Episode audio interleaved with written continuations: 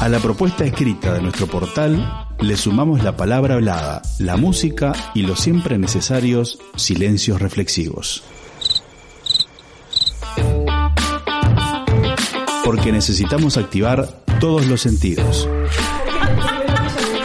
Desordenando mundos. Desordenando mundos. Desordenando mundos. Desordenando mundos. Desordenando mundos. Desordenando mundos.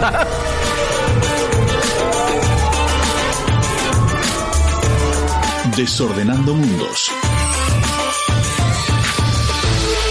El programa de radio de Sur.uy.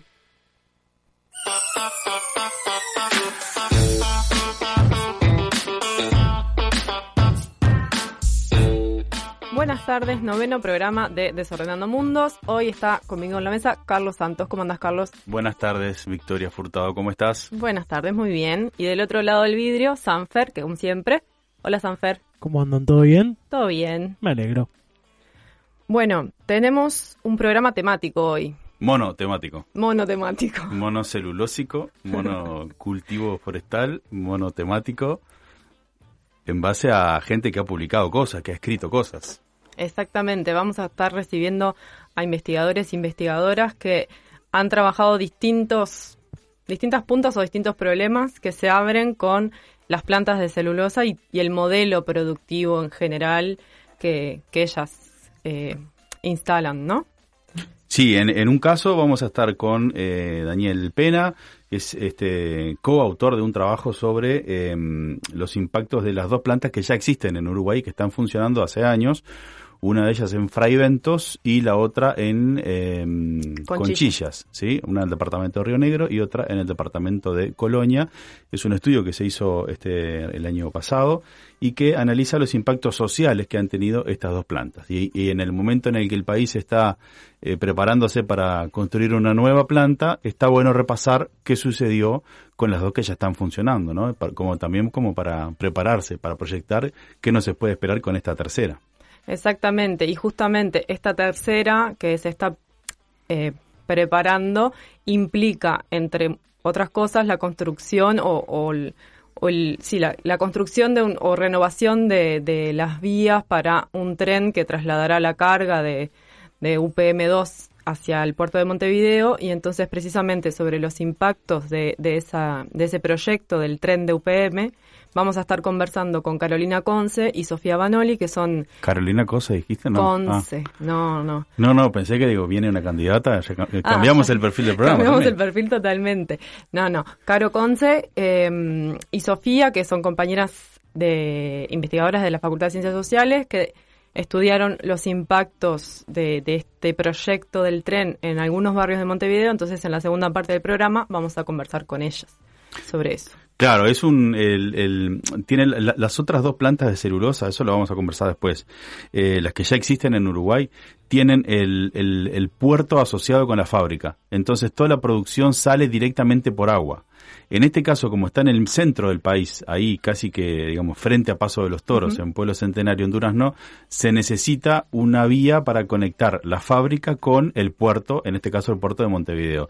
Y ese diagrama, digamos, ahí paralelo a la ruta cinco, que es la ruta del, del tren de pasajeros que existía, que ahora se está refuncionalizando, es la que va a conectar, la que va a hacer ese trasiego desde la fábrica hasta el puerto. Y a la vez, para aprovechar, digamos, de, ya que para que el tren no vuelva vacío, va a volver lleno de productos químicos que van a llegar al puerto hasta este Pueblo Centenario. Entonces es ahí una dinámica bien diferente a la del trencito que pasa ahora con gente desde veinticinco de agosto en Florida o desde Las Piedras hasta la estación General Artigas ahí en La Aguada.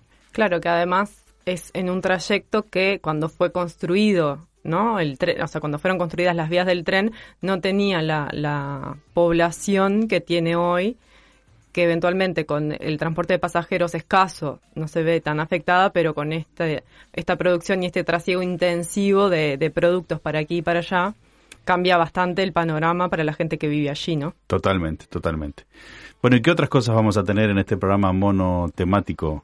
Bueno, como es monotemático, ninguna otra cosa. Vamos a tener música como siempre y no vamos a hablar de algunas cosas que, que pasaron y, en los últimos días, pero podemos comentar, por ejemplo, que ayer hubo, como habíamos comentado la semana pasada, una movilización eh, organizada por colectivos feministas y a partir de las denuncias de varones de diversos sectores, una movilización que fue desde la Plaza Libertad hasta eh, la Plaza de los Bomberos, que tuvo bastante concurrencia, y que pueden ver un video súper lindo que hicieron las compañeras de Radio Pedal eh, en la web y en las redes de Radio Pedal sobre, bueno, lo que pasó anoche. ¿Qué más? Bueno, lo que pasa es que eh, no sucedió nada más en la semana, ¿no? Por eso no hay mucha cosa más para...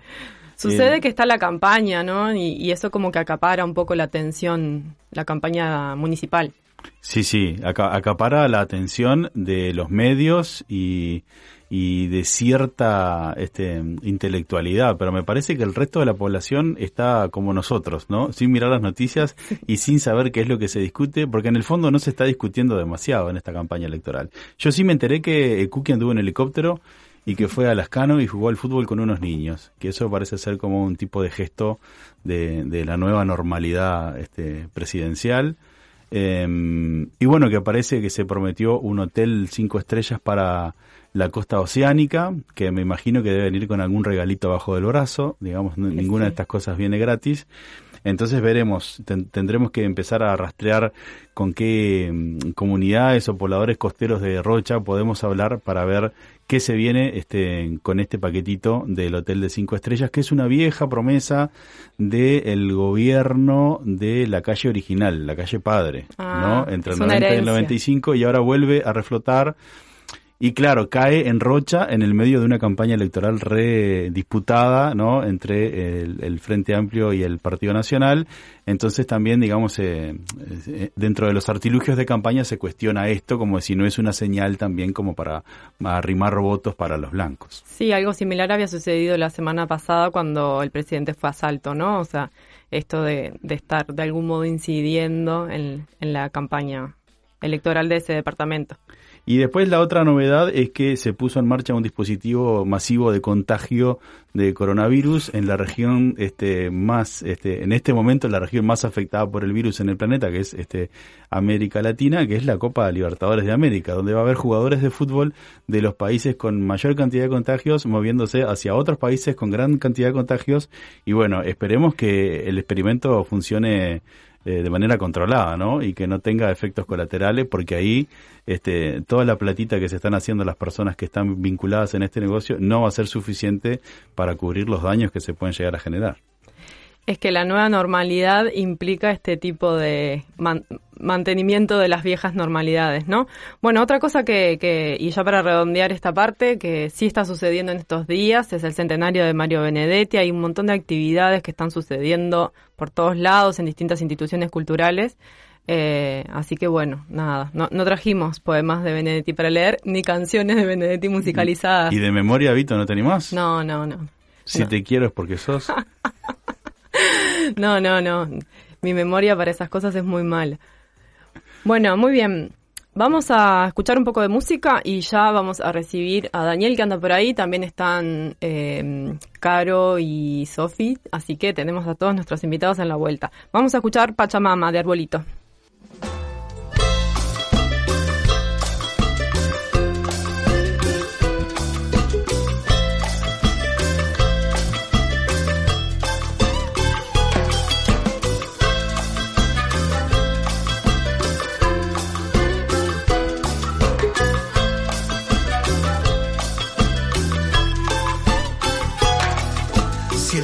Que tomo se pudre, se pudre, me pudro por dentro también.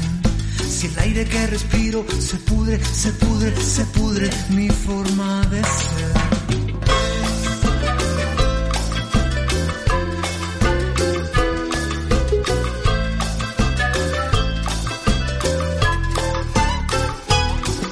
Agoniza montaña vacía de su mineral, de su corazón. Represa, qué linda energía, se muere otro río, se muere la vida. Pachamama, madre tierra, de todos los colores. Pachamama, madre tierra, madre de todos los sabores.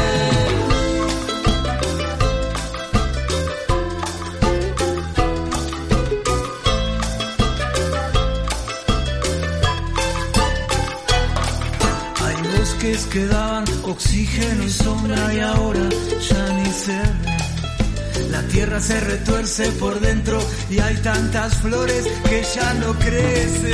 Pachamama, madre tierra, madre de todos los colores. Pachamama, madre tierra, madre de todos los sabores. Pachamama, madre tierra, madre de todos los colores. Pachamama, madre tierra, madre de todos los sabores. Algunos te pedimos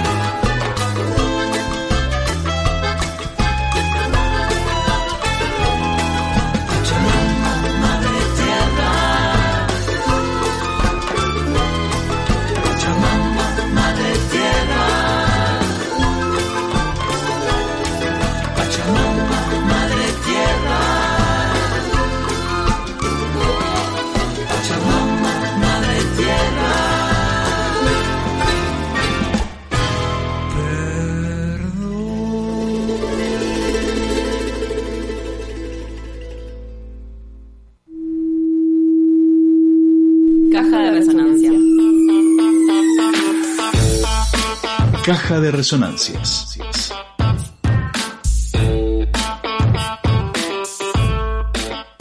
Estábamos con la Pachamama de Arbolito en un este programa que va a abordar el extractivismo y sus consecuencias. Está bueno arrancar por ahí. Y ya recibimos, está toda la gente, está toda la gente, pero le, le habilitamos el estudio este por un tema de aforo y por el tema del protocolo que estamos siguiendo acá en la radio con el coronavirus. Exactamente. Claro, por supuesto. Eh, le abrimos el micrófono a Daniel Peña. Daniel, buenas tardes. Buenas tardes, muchas gracias por la invitación, la verdad. Un placer de nuevo por estos lares. Bienvenido, bienvenido a, a Desordenando Mundos. Bueno, muchas gracias. Eh, Daniel, vos sos sociólogo. Uh-huh. ¿Cuánto hace? Eh, hace seis años ya. Mirá vos. Seis añitos. ¿Quién lo diría, no? Porque porque parecés joven. Sí, ¿no? Sí, soy bastante joven, sí. Tengo veintiocho años en realidad. O sea, me recibí a los veintidós, así, no, a la carrera, no, corriendo. Es un, es un crimen. Corriendo, corriendo. No disfrutaste, no disfrutaste la carrera. La disfruté mucho, la disfruté tanto que la terminé muy rápido y ta. Y bueno, acá estamos en el baile después. ¿Y, y cómo, cómo llegaste a trabajar sobre este tema? Que al principio uno dice, bueno, ¿qué tiene que ver la sociología con la celulosa? Con la celulosa, y bueno, en realidad yo estaba trabajando en la Casa Bertolt Brecht y año a año podíamos ir cambiando el, el proyecto. Yo había entrado inicialmente por, por la temática de cárcel de menores, que había uh-huh. estado en otro momento trabajando también. Eh, y bueno, y en realidad a fin de año justo empezó todo el conflicto como un poco más fuerte con lo del tren en las fines de dos mil dieciocho, y ya venía bastante como leyendo y bastante interesado y como preocupado y con una como con un ahí ir rumiando algunas cuestiones más de, de la ecología política, digamos, y y ta, y ahí fue que presentamos la propuesta y la Fundación Rosa Luxemburgo dijo que sí, y ahí nos juntamos con Soledad Recoba, que es con quien hicimos el la investigación el año pasado, y bueno, y ahora seguimos ah, de lleno con el tema, actualizando información y consiguiendo datos nuevos. Un saludo para Sole, que no pudo venir, sí. está, está escuchando o va a escuchar en algún momento. Sí, sí, un saludo para Sole y para todo, una barra de el, el colectivo Resistencia que pidió pidió saludo, pidió saludo especial. Este y sí, ahí, ahí estamos en eso, actualizando mucha información y nada, es un tema que, que, que nos moviliza, ¿no? Nos moviliza personalmente también, ¿no? Nos mueve la fibra, ¿sí? De los conflictos. Digamos, la sociología más clásica no, no, no lo abordaba, pero de hecho hasta negaba el tema, ¿no? Pero sí, para quienes estamos vinculados a la, a la Facultad de Ciencias Sociales siempre es como, incluso pa, para para un ex decano como Diego Piñeiro, digamos, que siempre ha estado preocupado trabajando por estos temas, es medio como remarla en dulce de leche, tratar de hacer hablar a la gente que estudia la sociedad de por qué estas cuestiones que pasan en el ambiente o que tienen algún efecto sobre el ambiente también deben ser abordadas socialmente, ¿no? Sí, sí, sí. La relación ahí entre los humanos y con lo no humano es, es bien potente y tiene una cuestión netamente política, ¿no? Las relaciones de poder, de dominación, y creo que ahí es la, la, lo, lo más fascinante, por lo menos para mí, de, de en est- entendiendo que la sociología puede aportar algo para que el mundo sea un poquito mejor o un poquito más justo, este y ese es el, el aporte que podemos hacer. Bueno, entonces, eh, ustedes hicieron este este informe que se conoció el año pasado, ¿no? Es un, un, un estudio sobre los impactos sociales y culturales de las dos plantas de celulosa que están funcionando acá en, en Uruguay. Uh-huh. Eh, capaz que antes de, de, de pasar a un análisis más detallado de cada una de, la, de las plantas y las ciudades y los enclaves en los que están, ¿hay algunas conclusiones generales que ustedes tengan sobre los impactos sociales de estas dos plantas? Sí, en, en el año pasado nos focalizamos mucho en, en las plantas de celulosa en sí. Este año estamos como ampliando un poco más la mirada a, a la forestación también, ¿no? Entendiendo que esto es una, una cadena, un encadenamiento que, que es todo un modelo, digamos, productivo y de una forma de, de habitar el territorio o de deshabitar el territorio. Este, entonces, nada, algunas, algunas conclusiones o algunos debates que empezamos a dar tuvo que ver con o tiene que ver principalmente con el empleo, con, con esta noción de sentido común de que, de que el modelo forestal celulósico genera muchos puestos de empleo. ¿No es así? Y bueno, eh, las estadísticas oficiales del Estado mm. di- te dirían que no. Ah, eh, muestran que, que en realidad... Pero hay que hacerlas hablar a las estadísticas, Hay que ¿no? hacerlas Porque hablar. Por claro. sí solas no, no, no dicen nada, o no. dicen lo contrario. Y lo que pasa es que eh, ahí es donde empieza todo el, el dilema, digamos, como más técnico-político, ¿no? Uh-huh. Eh, los, los cientistas sociales, pero todos los científicos saben que la ciencia es netamente política. Es como uno recorte la realidad para que diga lo que uno quiere decir. Entonces, eh, cuando nosotros empezamos a entrar en este tema, vimos que había como, y hay, una noción de sentido común de que genera mucho empleo, ¿no? Uh-huh. Porque, bueno, el discurso del Estado, de, del, go- del gobierno, bueno, trasciende el partido político porque hay un consenso de eso en, entre el progresismo y, y la derecha más tradicional, pero todos sostienen el mismo discurso que, que las empresas. Y las empresas basan sus, sus, sus datos, digamos, su información en consultoras privadas, que según ellos son independientes, pero son pagos por ellas mismas. Por lo tanto, hay un conflicto de interés, que es imposible, así que es independiente cuando uno está pagando, ¿no? Y bueno, y estas empresas generan sus propios cálculos de los puestos de trabajo. Entonces, eh, en el caso, por ejemplo, de C P A Ferrer, que es la consultora que, que um, ha hecho los cálculos para, para la Sociedad de Productores Forestales, ellos dicen que hay veinticinco mil este, puestos de trabajo en este momento funcionando. Es un, eso es una investigación de dos mil dieciséis que hasta hoy siguen usando, ¿no?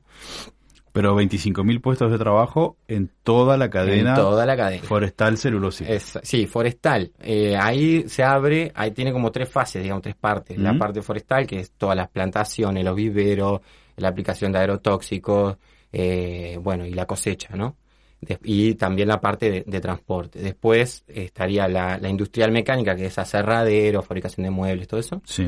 Y después la industrial química, que es básicamente celulosa, porque el, las industrias del papel están cerrando en Uruguay. Fanapel cerró hace uh-huh. dos años y, claro. y, y Pamer está a punto de cerrar. O sea que, en definitiva, la industria química es básicamente U P M y Montes del Plata. Fanapel en Mercedes y Pamer... Eh, Fanapel en Colonia y Pamer en Mercedes. En Mercedes, Juan Lacase y Mercedes. Ahí está. Eso también está bueno, ¿no? Como a medida que desarrollamos la industria de la celulosa, que en realidad la celulosa no sirve para nada, más que para producir papel en otro lugar donde Exacto. se reciba la celulosa. Sí, en Uruguay este, no sirve para... Claro, no. lo, los, los este, puestos industriales que generaban valor agregado a partir de la producción de papel están cerrando en el país, ¿no? O sí, en crisis, por lo menos. Sí, de hecho, parte del discurso cuando vino Botnia era que eso iba a favorecer a, a Fanapel, ¿no?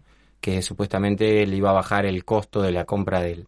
de la pasta de celulosa, eso no fue así. O sea, Fanapel cerró y se fundió y dejó a la gente sin, sin trabajo, ¿no? Básicamente. Pero, pero bueno, más allá de eso, estas empresas empiezan con sus manejos de información que se basan en los datos que le dan las propias empresas y después generan sus supuestos y sus cálculos. Entonces ahí empieza toda la discusión más técnica de que ellos hablan de trabajadores directos, indirectos e inducidos. Los directos serían los que directamente trabajan en la cadena, los indirectos son, digamos, los, los proveedores de esa, de esas, de esa cadena, y los inducidos son los trabajos que se generan a partir del consumo de los trabajadores, o sea, a partir del gasto le, del salario. Los que le dan de comer a los trabajadores que reciben el sueldo de... ¿no? Claro, o sea, alimentos, o... vos tenés tu sueldo por la universidad, lo que vos gastás de ese sueldo genera otros trabajos, y ellos lo cuentan dentro de la cadena forestal.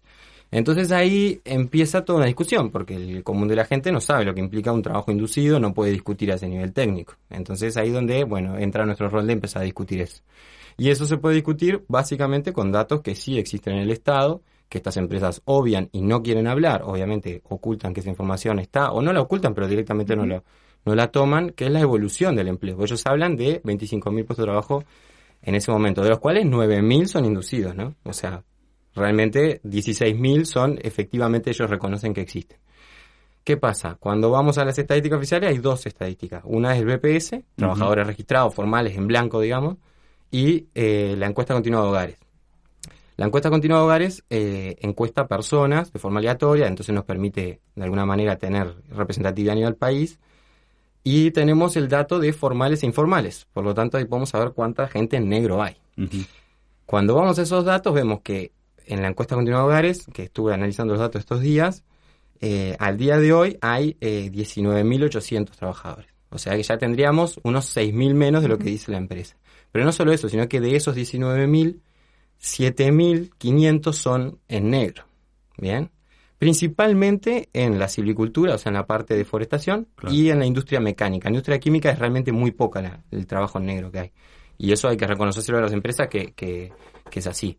Eh, pero bueno, entonces, y cuando vemos la evolución, y esto es lo, lo más interesante, que, que obviamente estas empresas no, no hablan, es que en los últimos doce, trece años, el área forestal se ha casi que duplicado, pasó de seiscientas mil hectáreas, casi setecientas mil hectáreas, a un millón doscientas mil, y sin embargo los puestos de trabajo se mantienen estables o vienen disminuyendo. Entonces, estas empresas están creciendo en territorio, expandiéndose, generando presión para tener nuevas plantas de celulosa con el discurso que van a generar nuevos puestos de trabajo, cuando efectivamente los puestos de trabajo no, no están creciendo, al contrario, vienen decreciendo. Y ahí empieza todo el análisis de por qué vienen decreciendo, que tiene que ver con la tecnificación. Claro, hay una mejora en la productividad, digamos, están produciendo más con mucho menos sí. este, masa laboral. Sí, cuando esto comenzó, digamos, la acumulación originaria, dijera Marx, uh-huh. eh, se, sobre todo la cosecha era en condiciones extremadamente precarias, ¿no? Trabajo, Casi, trabajo esclavo sí, en algunos exacto, casos, sí. Sí, sí de, de, de vivir en el medio del monte en una carpa de nylon y cortar a motosierra de alpargata, ¿no? Una cosa así, y con una hiperexplotación de pequeños cuadrilleros que vivían en, en pequeñas localidades. Cuando llega, cuando se tecnifica en el dos mil cinco, dos mil seis, que es cuando el trabajo empieza a estancarse o a bajar, eh, sucede como un, todo un cambio en la dinámica, que es que eh, obviamente se, se cosecha con mucha menos gente, porque estas máquinas, no sé si vieron alguna vez, pero son, son realmente unas máquinas muy veloces que cortan, pelan, limpian el tronco y, y lo hacen todo muy rápido. Entonces con una persona cubren el trabajo de muchas de las que estaban antes. Eh, y lo mismo también, no solo la cosecha, sino que la plantación también se fue tecnificando. Este, antes se iba plantín por plantín con la mano, y bueno, ahora hay máquinas que lo van haciendo relativamente automático, entonces van sacando mucho puesto de trabajo y por lo tanto acumulando más ganancias, ¿no? Que eso es otra parte de la que analizamos también. Eh, y bueno, y cambia la dinámica también porque estas máquinas son muy caras. Entonces, quienes pueden comprar esas máquinas son mega empresas. Justo, no por casualidad, empiezan a crecer las empresas de servicios forestales, que son las mismas que construyen las plantas y construyen los las rutas que rompen los camiones para las plantas. Ciemsa, Teima, este, y algunas otras empresas vinculadas a la construcción. Que muchas también son transnacionales. Que son, son transnacionales, que están en alianza con estas empresas. Entonces, cambia la lógica, y lo que antes eran trabajadores con poca formación de pequeñas localidades que estaban habitando territorios, pasan a ser trabajadores eh, que tienen que cambiar de, de, de, de frente de cosecha continuamente.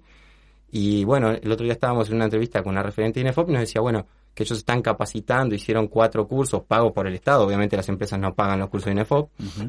pero después sí lo usan como parte del discurso, y decía, bueno, es un perfil muy específico, en general no son mujeres, eh, y son jóvenes, pero no, no es la primera experiencia laboral, lo que nos están pidiendo estas empresas. Entonces, el Estado les está haciendo, digamos, la selección del perfil, les está capacitando a la gente y se les está entregando, digamos, bandeja, ellos con un convenio de, de una pasantía, pero además con una lógica de desarmar los territorios, ¿no? Ese es el quizá el, el punto como más complejo, y en esto ahí sí la sociología de lleno, que no es solo los puestos de trabajo lo que se está perdiendo, sino que es la gente viviendo en un territorio.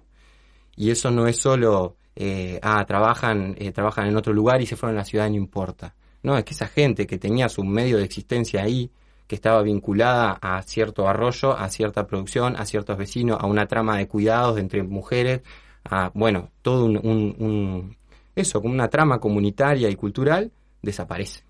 Hay, hay una, un concepto que acuñan los movimientos de, de, del sur de Brasil, donde hay un fenómeno muy similar a la expansión de la forestación acá, y que fue retomado en, en alguna publicación de la Casa Bertolt Brecht hace algunos años, que es la idea del desierto verde, ¿no? O sea, hay una sustitución de la gente y de territorios habitados, ¿no? Y este, en, en los cuales las personas viven, producen, lo transforman, pero digamos de una manera este, amigable, a esta este, invasión de una sola especie que además es la que domina y este, homogeneiza los, los territorios, ¿no? Sí, tal cual. De hecho, no solo que, digamos, va sustituyendo otros modos de producción, que esto ahí el discurso del gobierno y de la y de las empresas es terrible porque están diciendo que, que es diversificación productiva, y que de alguna manera complementa a los productores, ¿no? O sea, ¿qué productor pequeño o mediano puede poner en su propio predio este, cuando, eh, si tiene ganadería o si tiene, eh, bueno, distintos modelos de agricultura, eh, puede pon-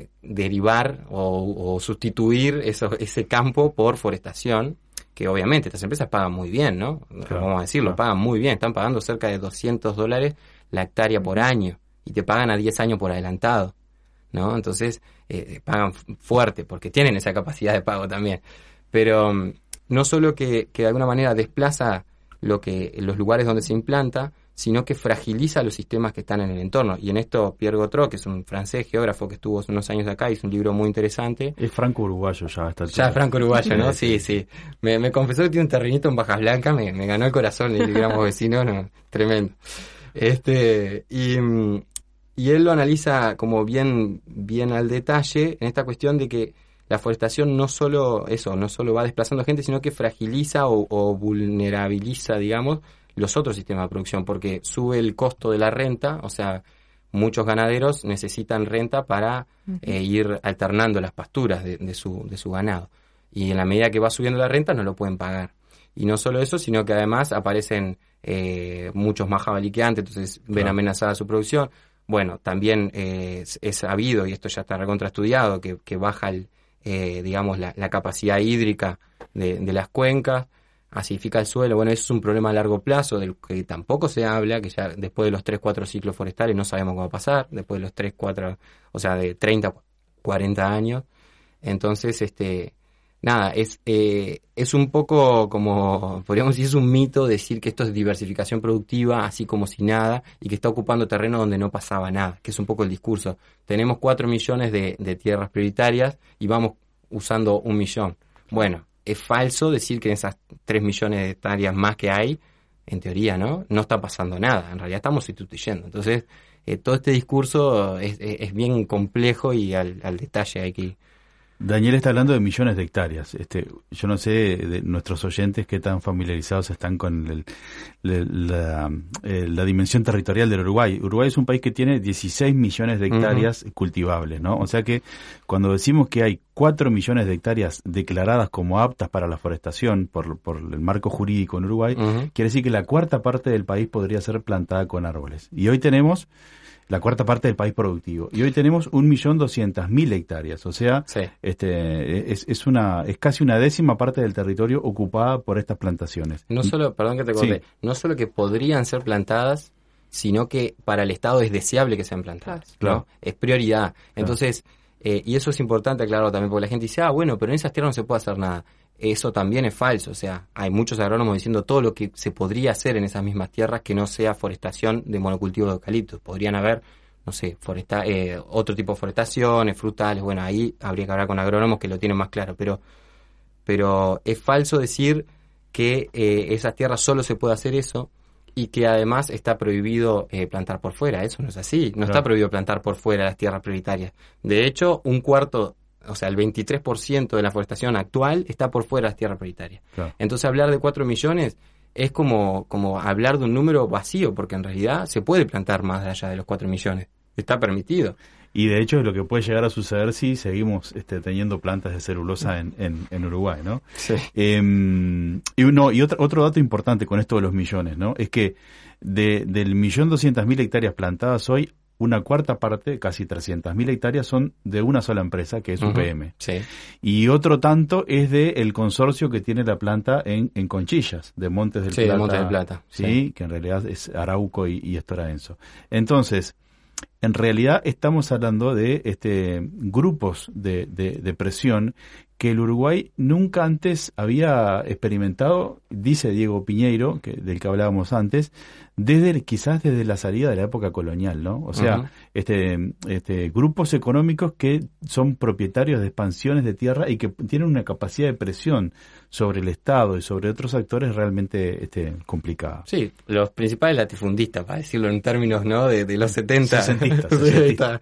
Sí. Antes de ir a una, a una canción que tenemos por ahí preparada, un asterisco nomás para otra charla de otro día. eh, Daniel eh, mencionaba por ahí al pasar que el estudio eh, de la, la empresa privada que él dice que la forestación genera veinticinco mil empleos es de una consultora que es C P A Ferrer, ¿no? Uh-huh. Que parece ser una cosa de decir, bueno, un estudio que se encarga... Bueno, C P A Ferrer, particularmente entre el año dos mil diez y el dos mil quince... hizo un estudio sobre cuál era la mejor institucionalidad ambiental en el Uruguay. O sea, el diseño que tenemos hoy en día del organismo de control de los efectos ambientales de estas empresas fue hecho por una consultora que es, es clienta de estas empresas, ¿no? Entonces, uh-huh. ahí es cuando uno empieza como a preocuparse. Y es la misma que defendió a Aratirí contra el Estado, claro, ¿no? Claro, además, claro. O sea, juegan todas las canchas, podríamos sí, decir. Sí, sí. Un, un dato que quería tirar antes de antes de pasar al otro es, eh, tiene que ver con, con que este modelo de producción es de los más desiguales del agro. Esto estuvimos conversándolo con, con compañeros de Comuna Canaria, y ahí agradezco pila, de comun, Cooperativa Comuna, perdón, Comuna, que me salió el chip, de Cooperativa está, Comuna. Está en campaña. Está en campaña, no, no, lejos de la campaña, lejos, lejos, lejos. Comuna es una cooperativa de economistas. De economistas. Jóvenes, sí. Y bueno, y, y no tanto. Y muy polenta, además, y muy muy buena onda, y le mando saludos a Martín, que seguramente me dijo que, que quería escuchar. Y estuvimos conversando esto de, de, de la apropiación del valor agregado, ¿no? El, uh-huh. También el famoso análisis de, de Marx de la apropiación del, del, de la plusvalía. Sesentista y, de, y con un este marco teórico del muy siglo marxista, diecinueve. Muy claro. Marxista. No, pero en esto de realmente de la ecología política, de la, de la desigualdad en la apropiación de la riqueza, estas empresas están ganando. U P M en el dos mil dieciocho ganó trescientos ochenta y ocho millones de dólares limpios, o sea, más de un millón por día, ¿no? Y Montes del Plata doscientos setenta. De esa, de, de la gana, del valor agregado total que estas empresas declaran, en el caso de Montes del Plata, que, que hay un informe bien claro que lo hace Deloitte, otra consultora mm. muy grande, la masa salarial solo se apropia del catorce por ciento, ¿bien? Cuando en el, en, en el resto de la, de, la, de la agricultura y la ganadería está en el torno del veinticinco por ciento, y a nivel general, digamos, promedial del país está en el cuarenta por ciento. Uh-huh. O sea que no solo que, que realmente desplaza a la gente, sino que además es de los modelos más desiguales, más concentrado de riqueza y exporta la desigualdad. Eso es importante también. Esa desigualdad no computa en los indicadores de Uruguay. Eso no aparece en el índice de Gini. Nuestra desigualdad puede ir bajando el índice de Gini, pero esa riqueza se la está apropiando a alguien que desaparece, porque esa desigualdad se va a sus accionistas que están en otro lado. Entonces, claro, porque además, eh, digamos, estas dos fábricas están, bueno, y, y la tercera de la que vamos a hablar en un rato con las compas, están instaladas en zonas francas. Exacto. ¿No? O sea, no pagan ningún tipo de impuesto Ningún. más allá de los de los laborales, ¿no? Al B P S. Exacto. Este, todos los demás impuestos que pagamos los demás este, ciudadanos de este país, estas empresas están exoneradas por su por su gran aporte al desarrollo. Ya por eso. Podríamos decir. Escuchamos un poco de música y ya seguimos con Daniel. Vamos a escuchar a Lila Downs, Cumbia del Mole. En Oaxaca se toma mezcal con café. Cuentan que en Oaxaca se se toma mezcal con café. Dicen que la hierba le cura la mala fe. Dicen que la hierba le cura la mala fe. A mí me gusta el mole, que Soledad me va a moler. A mí me gusta el mole, que Soledad me va a moler.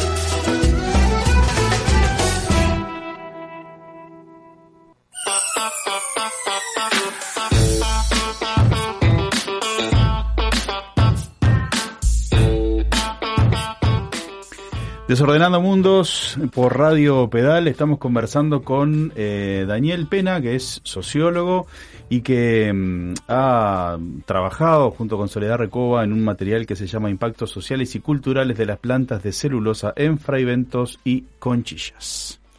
Justamente eh, pensando desde lo social y, y saliendo un poquito de lo estrictamente económico, Daniel, queríamos preguntarte en relación a los impactos más en las comunidades que están en torno a estas dos plantas de, de celulosa.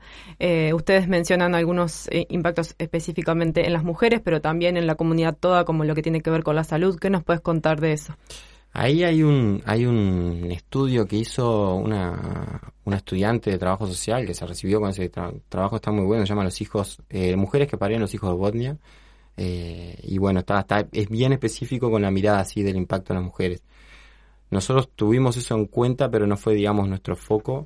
Sí salieron algunas cosas vinculadas principalmente en el periodo de construcción, que es como el periodo más tenso, digamos, o de más eh, daño, podríamos decir, al tejido, así social, digamos, comunitario y, y del, del cuidado de la vida. Es como el momento más intenso. Uh-huh. Después hay una cosa, de digamos, de un daño permanente, sistemático, pero muy, muy casi imperceptible. Eh, y bueno, y ahí está evidentemente toda la, la intensificación del, del, de las redes de trata y de prostitución formal y no, y, e informal es, es bastante complejo. Uh-huh. Ahí obviamente que, que las mujeres llevan el peso más, más, más duro. Eh, y digo intensificación porque son redes que ya estaban, ¿no? Uh-huh. Y eso vale aclararlo, no es una cosa que llega con los cuatro mil o tres mil quinientos obreros que van. Son redes que ya estaban funcionando, que se intensifican, uh-huh, y que y que bueno, que, que están vinculadas también a otros sistemas productivos, no solo al forestal. Sí se intensifican, sí la lógica de los camiones, digamos, eso lo lo, lo como que lo profundiza, lo lo atornilla, digamos, uh-huh, este y queda ahí permanentemente funcionando un circuito bastante complejo. Eh, después, lo que tiene que ver con con bueno, está con consumo de sustancias también, o sea, hay durante ese periodo, esos dos años, que es lo que está empezando a vivir hoy Durazno y Pueblo Centenario, eh, realmente los sueldos son muy altos en comparación con lo que con el entorno, y llega un aluvión de eso, ¿no? De dos mil, tres mil varones principalmente, y esto es, es importante, en, en toda la cadena forestal el ochenta y cinco por ciento de los trabajadores son varones, ¿no? O sea, es un trabajo netamente masculinizado y es una estrategia de país masculinizada, y eso vale aclararlo, sí, también porque, porque no, no es nada inocente, digamos. Daniel, y una cosa son tres mil, cuatro mil trabajadores en Fray Bentos, que es una ciudad igual de sesenta mil, cincuenta mil habitantes. No, no sé me acuerdo si, no sé en si concreto llega. Cuánto sé. Y otra cosa es Conchillas. Claro, ahí la y otra cosa es Pueblo Centenario, ¿no? Sí, ahí las estrategias fueron distintas y las empresas van aprendiendo de los errores de las empresas anteriores, ¿no? Y los gobiernos. Eh, en el caso de Montes del Plata, eh, digamos... fue y aprendió del proceso de U P M y disgregó los, uh-huh, trabajadores en Carmelo, Colonia y algunos en Conchillas. Ellos oficialmente dicen que no habían Conchillas, pero sí había unos trescientos trabajadores en, en un alojamiento bastante complejo con, con algunas denuncias incluso de, de digamos, de, de prostitución de menores. Eh, pero bueno, eso es parte de la historia no oficial, uh-huh, digamos, que no quieren hacer oficiales la, la empresa ni... ni el Estado. Y lo que eh, hacían era movilizar a esos trabajadores todos los días hacia la construcción. Claro, y movilizaban. Después ellos hicieron unos centros, como unos centros de alojamiento de para dos mil más o menos en, en Colonia y otro en Carmelo, también con, con serios problemas, principalmente de violencia hacia las mujeres, muy intenso realmente. Eh, el otro día en esta entrevista con, con esta referente de Inefop decía que ella estuvo yendo porque tenían como unos proveedores, microproveedores ahí. Y bueno, realmente fue traumático para esas mujeres y, y lo escuchamos de, de, en carne propia de muchas mujeres, la cuestión como de la huella del nunca más, o sea, uh-huh, nunca más esto de, de, de lo insoportable, de la violencia, principalmente de ese periodo. Después de ese periodo, eh, lo que tiene que ver con la esfera más como reproductiva o de los cuidados, el, la principal afectación son dos de las que nosotros eh, escuchamos o levantamos, digamos, de, de las entrevistas. Una es el, el, la presión que implica el trabajo en la planta. Eh, es un régimen de, de mucha presión, eh, de, de, de un trabajo muy, muy intenso. Y bueno, y eso eh, afecta a nivel como psicoemocional y, dicho por, por médicos lugar, ha aumentado el consumo de, de psicoactivos, digamos, uh-huh, ¿no? De, de, de psicofármacos, no de psicoactivos. Uh-huh, uh-huh. Este, y lo otro es que como el, el horario es rotativo, Eh, para todos, y esto corre hasta para los ingenieros, eh, digamos, desarma cualquier lógica de, de cuidado familiar, por lo cual, como el ochenta y cinco por ciento son varones, eh, los que la mayoría de las que se hacen cargo de, la, de toda la logística familiar y los cuidados tienen que hacer las mujeres porque son las que no tienen el horario rotativo. Entonces ahí hay una sobrecarga que, que tiene que ver con eso. Otra cosa así como de impacto en los tejidos fue muy distinto, ¿no? En Fray Bentos, eh, eso, estuvo, estuvieron los cinco mil o los cuatro mil quinientos ahí. Eh, y se instaló, sobre todo los profesionales se instalaron ahí, armaron su propio barrio semi-privado, digamos, un barrio con seguridad privada, y eso generó como un corte en el imaginario, que esto lo plantean muchos muchos de los entrevistados, eh, en ese imaginario como de, de igualdad, de que el, el hijo del vecino iba con el hijo del político y con el hijo del doctor a la misma escuela pública. y eso se corta porque se, se genera este barrio con seguridad privada y a su vez un colegio de élite, vinculado al Opus Dei, vinculado a una de las familias principales que tiene acciones en U P M. Todo, es todo en el mismo círculo, digamos. Entonces, eh, este... ¿Y, ¿Y donde las clases serían en español o en, o en finlandés? No, las clases son en español. Tienen en inglés también, es bilingüe. Claro, claro. Pero son casi los mismos docentes, pero la matrícula es muy alta y bueno, y tiene unas instalaciones tremendas, ¿no? Claro. Entonces genera un despegue y eso es un corte, digamos, simbólico, pero también es emocional, ¿no? O sea, de repente se despega una élite que... que pasa que no solo es el profesional de la planta, sino que alguna gente que generó mucho lucro, principalmente vinculado al, al rubro inmobiliario y transporte, uh-huh. en ese en esos dos años, pasan a estar de ese lado de la élite. Claro. Entonces, ahí hay unos cortes eh, como bastante complejos en el tejido. En Conchillas eso eh, fue como bastante más atenuado, eh, porque los profesionales se instalaron en Colonia, ¿no? O sea, lo que pasó en Conchillas es principalmente como una desaparición de servicios. Eh, perdieron servicios después de la planta, ¿no? Eh, el hábitat pasó a estar fuera de la, del pueblo, eh, se le cerró el cajero, eh, ¿no? Eh, se le cerró la farmacia. Entonces, esta idea, ¿no? Este imaginario del desarrollo de que llega una mega industria y te va a llegar todos los servicios, en este caso no sucedió. De hecho, tuvieron una falsa promesa de que les iban a hacer la ruta paralela al pueblo para que no atravesaran los camiones uh-huh. eh, antes de empezar a construir la planta. Eso no fue así. Empezaron a construir la planta en paralelo que construían la ruta y eso uh-huh. causó un accidente fatal con la muerte de una persona del pueblo que, digamos, no se lo podemos atribuir directamente a la empresa, pero sí a esta falsa eh, testimonio de... ¿no? Eh, Este, promesa de... falsa promesa de la empresa y del gobierno de hacer esto eh, y bueno, va, varias del estilo. Han habido accidentes con camiones con ácido que van hacia la hacia la empresa. Hay un montón de, de situaciones y en términos de salud, sobre todo, que esto que me preguntabas ahora, eh, en Fray Bentos en particular, en los dos lugares nos plantean que hay como una sospecha de que el agua está particularmente más clara, uh-huh. ¿no? Como sospechosamente más clara. Eh, algunos referentes. Ahí se, se abren un poco las opiniones. Hay algunos que, que tienen, de los referentes que entrevistamos nosotros, que tienen como una tranquilidad, una confianza en que la empresa está siendo controlada, y otros que plantean, bueno, es la propia empresa quien se controla a sí mismo y pasa los datos al Estado minuto a minuto, y el Estado entra diez veces con aviso previo a la empresa. Por lo tanto, ¿cómo podemos confiar de que eso sea real? Especialmente en Fray Bentos hay denuncias del lado de la CARU, que es la, la Comisión Administradora de Río Uruguay, hay denuncias de que se han encontrado ductos clandestinos de U P M, bueno, hay, hay, eso es un poco más tenso todavía. Eh, pero bueno, ahí se abren un poco las opiniones en esto del control o no. En concreto sabemos que, que por ejemplo, comparando los parámetros habilitados en Uruguay y en Finlandia, Eh, bueno, en Uruguay son cerca de diez veces más eh, permisivos en fósforo, por ejemplo, que lo estuve conversando con una ingeniera química hace unos días. Eh, bueno, en Finlandia está en cero coma tres miligramos por litro, lo habilitado en la mayoría de, los, de, los, de las cuencas, y en Uruguay, como un gran avance, se pasó de, de, de cuatro miligramos por litro a dos para U P M dos, ¿no? Claro. Entonces estamos hablando casi diez veces, ¿no? ocho veces. Este, no en vano, U P M acaba de cerrar una de sus plantas de producción de celulosa en Finlandia, ¿no? Que tenía ganancias, además. Claro. No la cerró porque le daba pérdidas, sino porque no le daba tanto ganancia como otras. Eso, eso no es menor. No solo eso, sino que, por ejemplo, los agrotóxicos que utilizan en la forestal también. O sea, hace poquito salió un informe de Rapal que de ochenta y uno, eh, digamos, agrotóxicos, productos químicos de, de alta peligrosidad que se utilizan en Uruguay, cuarenta y dos están prohibidos en Europa. Estas empresas usan parte de eso, glifosato usan, fipronil usan, eh, y bueno, unos cuantos más que ahora no me acuerdo el, el, el nombre técnico, pero varios de esos están prohibidos en Europa y acá están habilitados. Entonces, ellos tienen un discurso de estar certificados por estas certificadoras internacionales, la F C C, no sé qué, que esas certificadoras se basan en la normativa nacional, pero si la normativa nacional es permisiva, claro, listo, ellos cumplen. Traigo todo esto para, porque... también hay todo un discurso de que estas empresas son súper controladas en comparación con otros modelos productivos. Uh-huh. Es real que son seguramente más controladas que la refinería ANCAP uh-huh. o que el modelo sojero o que los tambos. Sí, es cierto que son más controlados. Sin embargo, ese control es bastante, digamos, yo tendría como ciertas cautelas con ese control.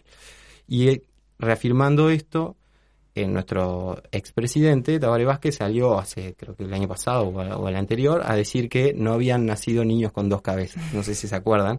que dijo eso cuando alguna sí, sí. gente se oponía a la lo planta. Lo dijo en, en un consejo de ministros abierto que se hizo en Paso de los Toros. Exacto. Este, donde, donde terminó por confirmar que este el emprendimiento, no sé si fue en Paso de los Toros o si fue en Pueblo Centenario propiamente. Sí, fue ahí. Creo que fue directamente sí. en Pueblo Centenario, y fue el consejo de ministros que confirmó la construcción de la segunda planta de, de, de U P M, cuando este uno de los vecinos en, en, en particular le, le hizo un cuestionamiento, un vecino que se identificó como militante histórico del Frente Amplio, que había recibido a Sereñi en su casa cuando lo habían lo habían este, perseguido, ¿no?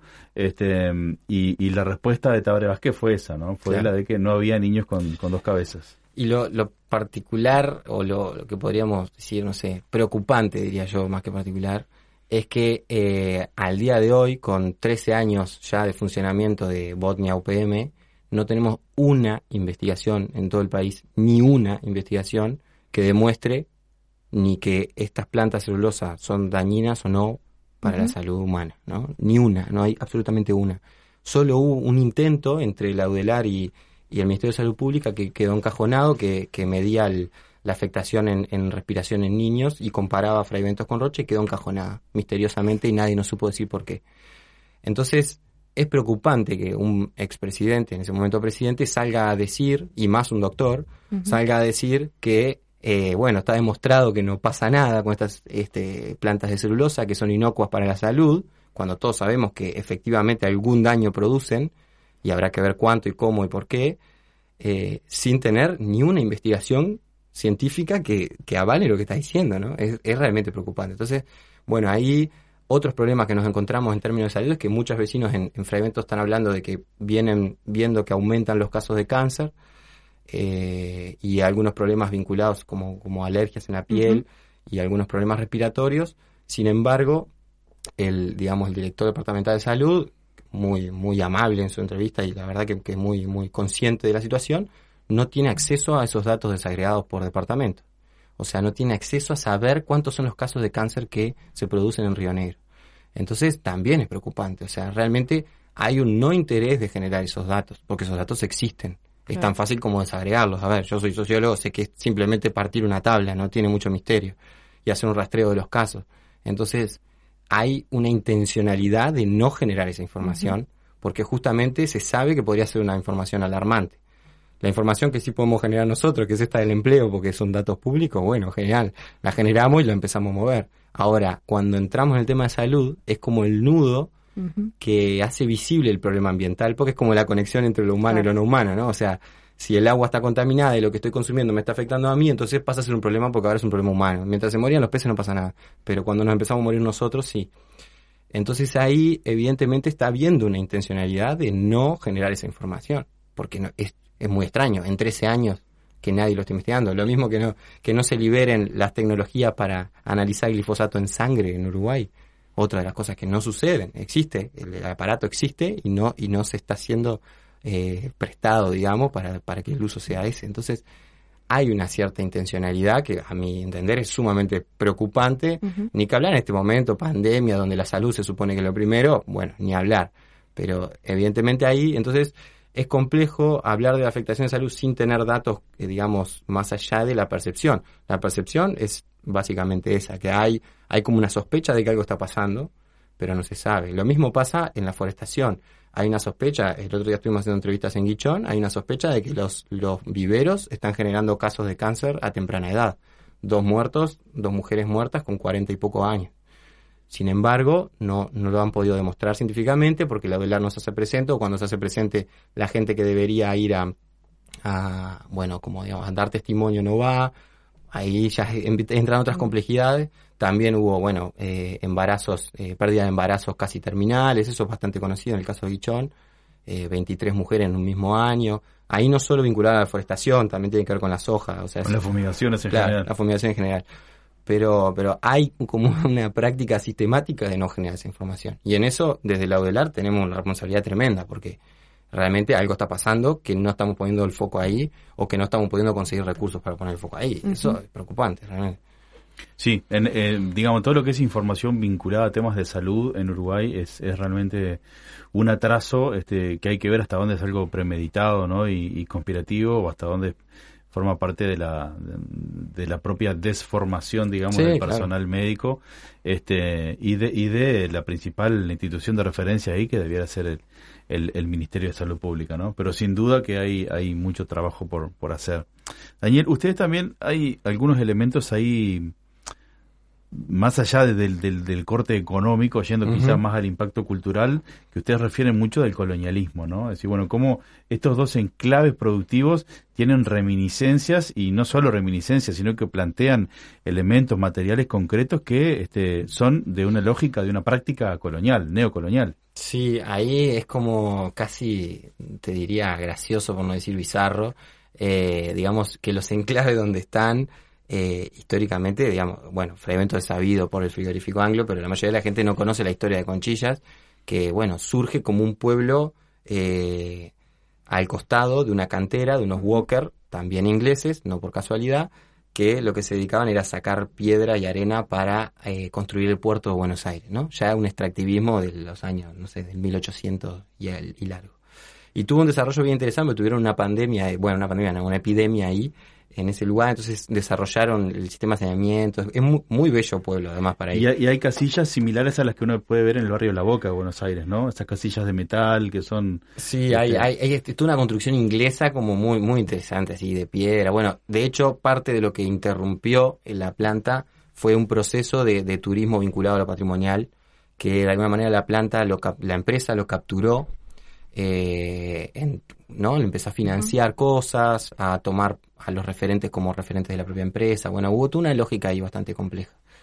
Eh, pero es como interesante esta revivir esta idea de que El Salvador viene de afuera. Claro. Y esto dicho por los propios entrevistados. O sea, no, claro. Yo te lo puedo decir como un análisis de acá, de escritorio, pero dicho directamente por la gente, sobre todo los referentes más vinculados a lo cultural o a lo turístico, decían, bueno, esto fue realmente revivir a los ingleses, ¿no?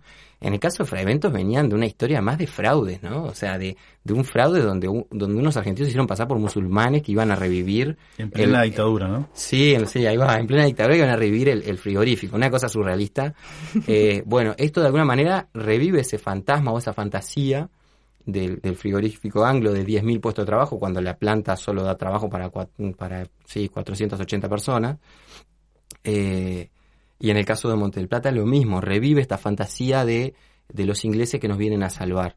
Este, y, y eso tuvo una lógica, digamos, que también tiene que ver con, con, con una política centralizada. O sea, es vaciar el territorio para después hacer aparecer la inversión extranjera directa como la salvación, ¿no? Y eh, desconocer los procesos que se venían dando. En el caso de Conchillas se venía dando un proceso bien interesante en relación al turismo, con unos pequeños fondos que había conseguido de la Intendencia y un colectivo que se estaba armando. Eso es desconocido, barrido, y cae la empresa porque tiene que caer ahí y listo. Entonces, esta cuestión del, del, de, de reforzar el lugar de dependencia y de la salvación que viene de afuera y la gran tecnología y las supuestas mejores tecnologías disponibles, ¿no? Esto, todo este discurso que se refuerza con el imaginario de la Europa siempre más seria, siempre más prolija, siempre, ¿no? Como esta... Eh, es, es realmente... Y que además es un imaginario, porque en claro. concreto... Cuando vemos el manejo que estas empresas hacen de la información o de situaciones conflictivas, es realmente, en algunos casos, bastante perverso. Este, bueno, está el caso del, del accidentado en dos mil siete en, en U P M, que, que, uh-huh. que bueno, la empresa, eh, digamos, la empresa no, la, la, la ¿cómo se llama? La, la, el centro de salud privado desaparece su historial médico, ¿no? Y estuvieron años en, en juicio hasta que finalmente la empresa negada a declarar, Eh, y, a, y asumir la responsabilidad sobre el accidente, y al final la jueza termina diciendo que sí, el accidente era con, con, con un ácido por, sí. por un problema, y que pero que eximía a la empresa de responsabilidad porque había sido un accidente. Claro. ¿No? Entonces, realmente yo cuando escucho a la gente decir, bueno, los finlandeses son serios, ¿no? Eh, porque bueno, no solo U P M, en el caso de Montes del Plata, Stora Enso también es sueco-finlandesa, uh-huh. Arauco chilena y tiene otros o historiales. Eh, yo me quedo pensando en esto, bueno, son serios. ¿Qué, cuál es el imaginario de son serios? ¿No? Claro. Lo mismo se decía de la, de la Europa en otros momentos, esta, esta imaginario, realmente es un imaginario, de, de una Europa seria, prolija, científica, racional, frente a un uruguayo que es casi como un gaucho torpe, ¿no? Entonces, eso se revive, sí. se reflota, y, y, y es bien complejo. Porque... Y es, y es funcional, digamos, este imaginario político de que la salvación viene de afuera a esta destrucción de la trama comunitaria, ¿no? O sea... Sí. Como que va de la mano, ¿no? Este, para invisibilizar de repente esos efectos de, que, que conversábamos antes, de cómo se desarma la trama comunitaria en cada uno de esos lugares. Bueno, si si la solución está afuera, ¿para qué nos queremos a nosotros mismos, no? Exacto. Las, y las, no solo la solución está afuera, sino que la solución es esta mágica tecnificación, esta mágica urbanización, ¿no? O sea, de trasfondo es urbanicémonos todos, eh, tecnifiquemos todo al máximo, porque así vamos a estar todos mejor. Mientras tanto, en el campo solo va a haber un ejército de árboles paraditos uno al lado del otro, como decía Galeano, ya en los noventa y cuatro decía el ejército de árboles. Eh, realmente, o sea, ese es el, el, el modelo de vida que estamos buscando, ¿no? O sea, siempre está arriba de la mesa la discusión sobre hacia dónde estamos yendo, o qué es lo que, que cómo queremos vivir, ¿no?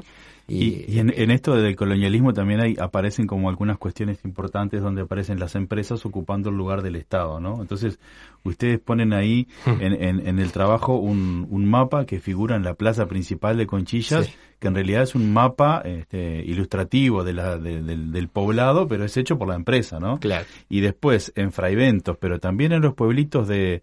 en los pueblitos, perdón, en las ciudades del interior del departamento de Río Negro, atravesadas por el eje forestal, las paradas de ómnibus están pintadas por U P M o por Forestal Oriental, ¿no? Entonces aparecen cumpliendo como un servicio social, un rol de protección a la sociedad que eh, las hace colocarse en el lugar del Estado también, ¿no? Entonces empiezan a darse cosas realmente complicadas. Sí, esto donde realmente el Estado no llega o, o decide no llegar, porque en realidad es una decisión, eso hay que, hay que decirlo.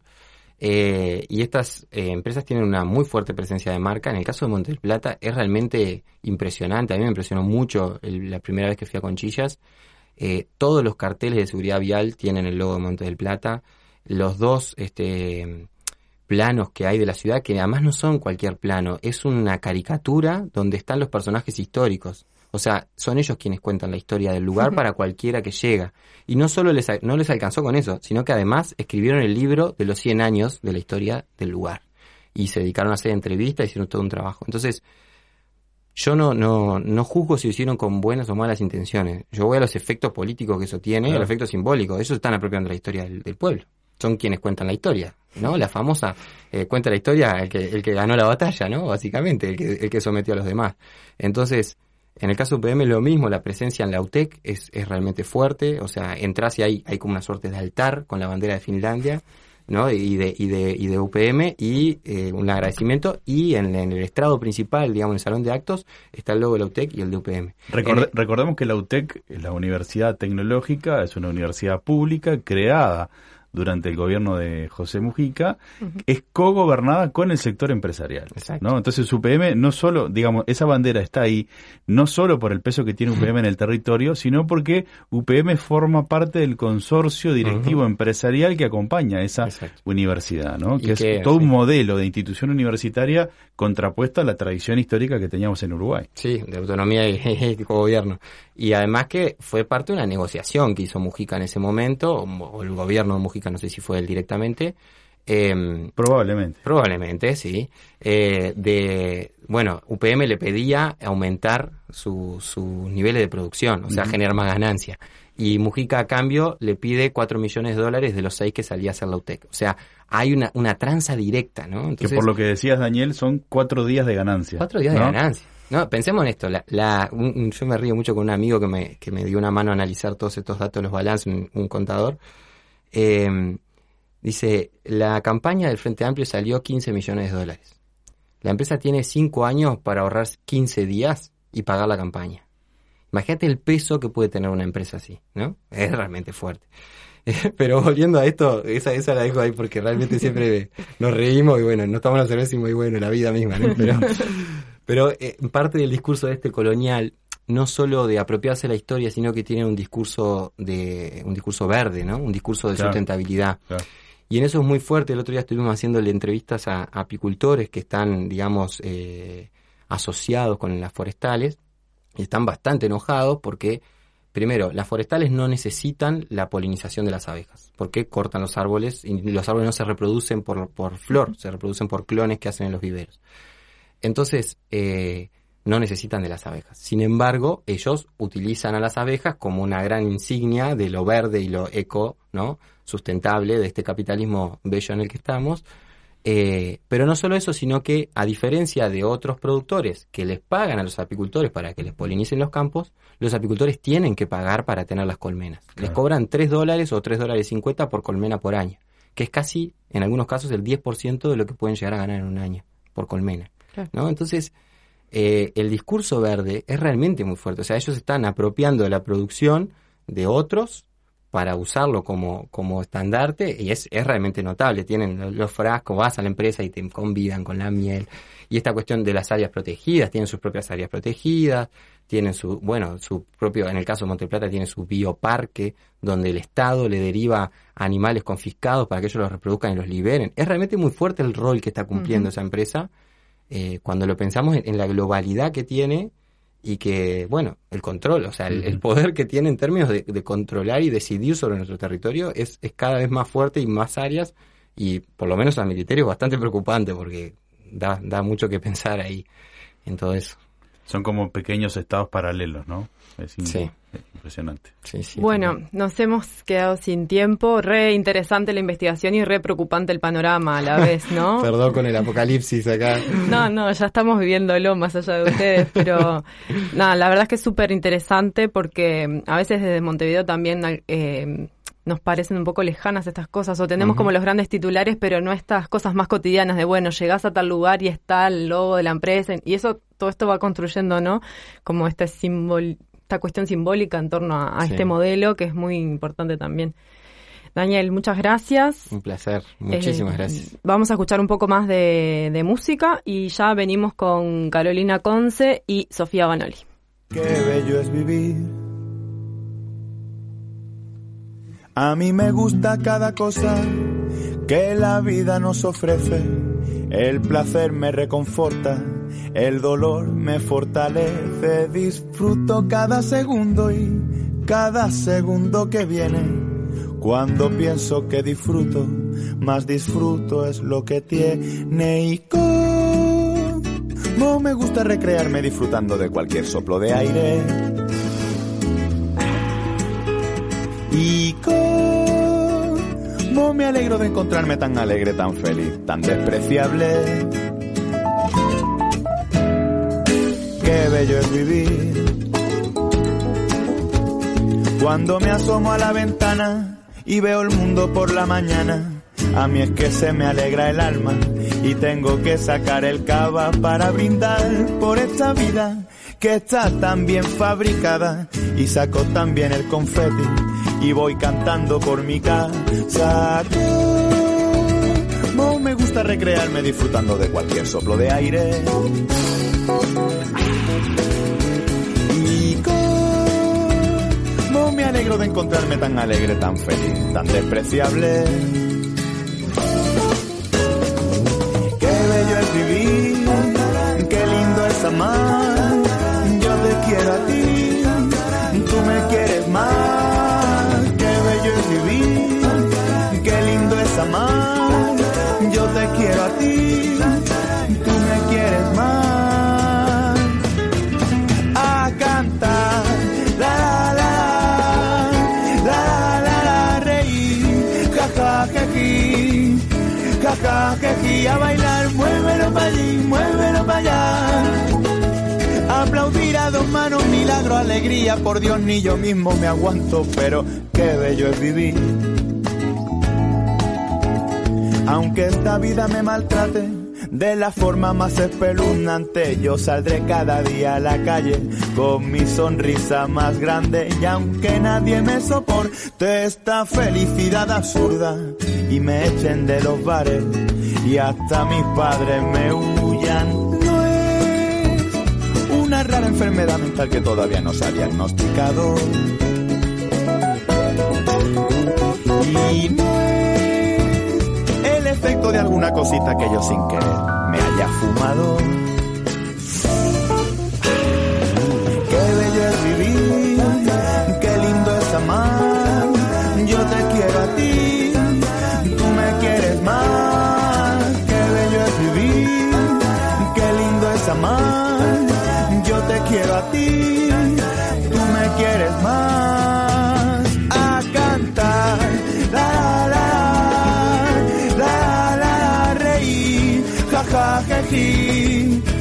cajetilla a bailar, muévelo para allí, muévelo para allá. Aplaudir a dos manos, milagro, alegría, por Dios ni yo mismo me aguanto. La la la la la la la, cajetí, cajetí, la la la la la la, viva y bravo, alegría, ilusión, qué bonito es vivir si se os nota en la cara que estáis deseando que acabe para hincharos de a, para hincharos de aplaudir.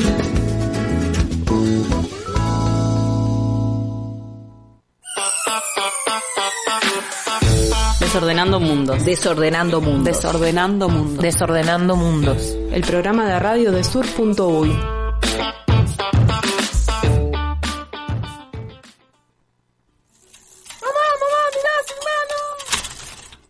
Radio Pedal. Ya no andábamos con rueditas.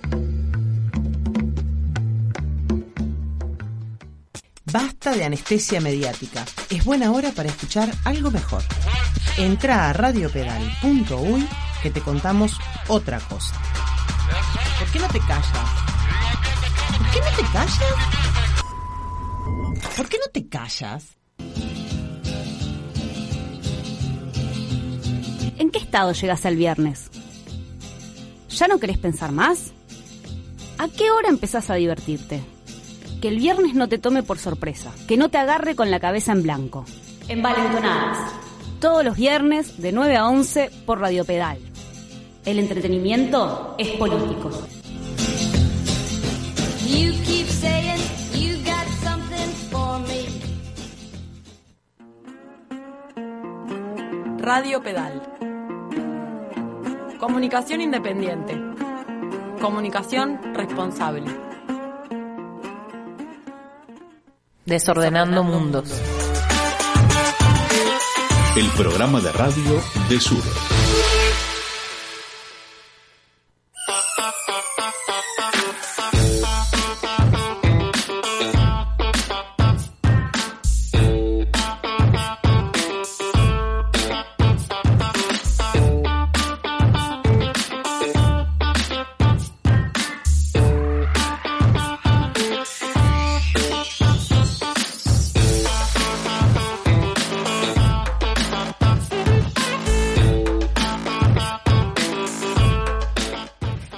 En Desordenando Mundos por radio pedal punto uy y sur punto uy estuvimos conversando en la primera parte del programa sobre las dos plantas de celulosa que ya están funcionando en Uruguay hace algunos años, pero se está proyectando la construcción de una tercera planta que es la de U P M dos y eh, en particular una de las características que tiene este proyecto es que necesita de un tren que traslade, digamos, la, los insumos y luego la producción desde eh, Pueblo Centenario, Pueblo Centenario, el departamento de Durazno. En Durazno, exactamente, a Montevideo, el puerto de Montevideo. Entonces, este algo que no necesitaban, como explicábamos más temprano, las otras dos plantas, porque ya tienen su, su propia salida y, en la planta.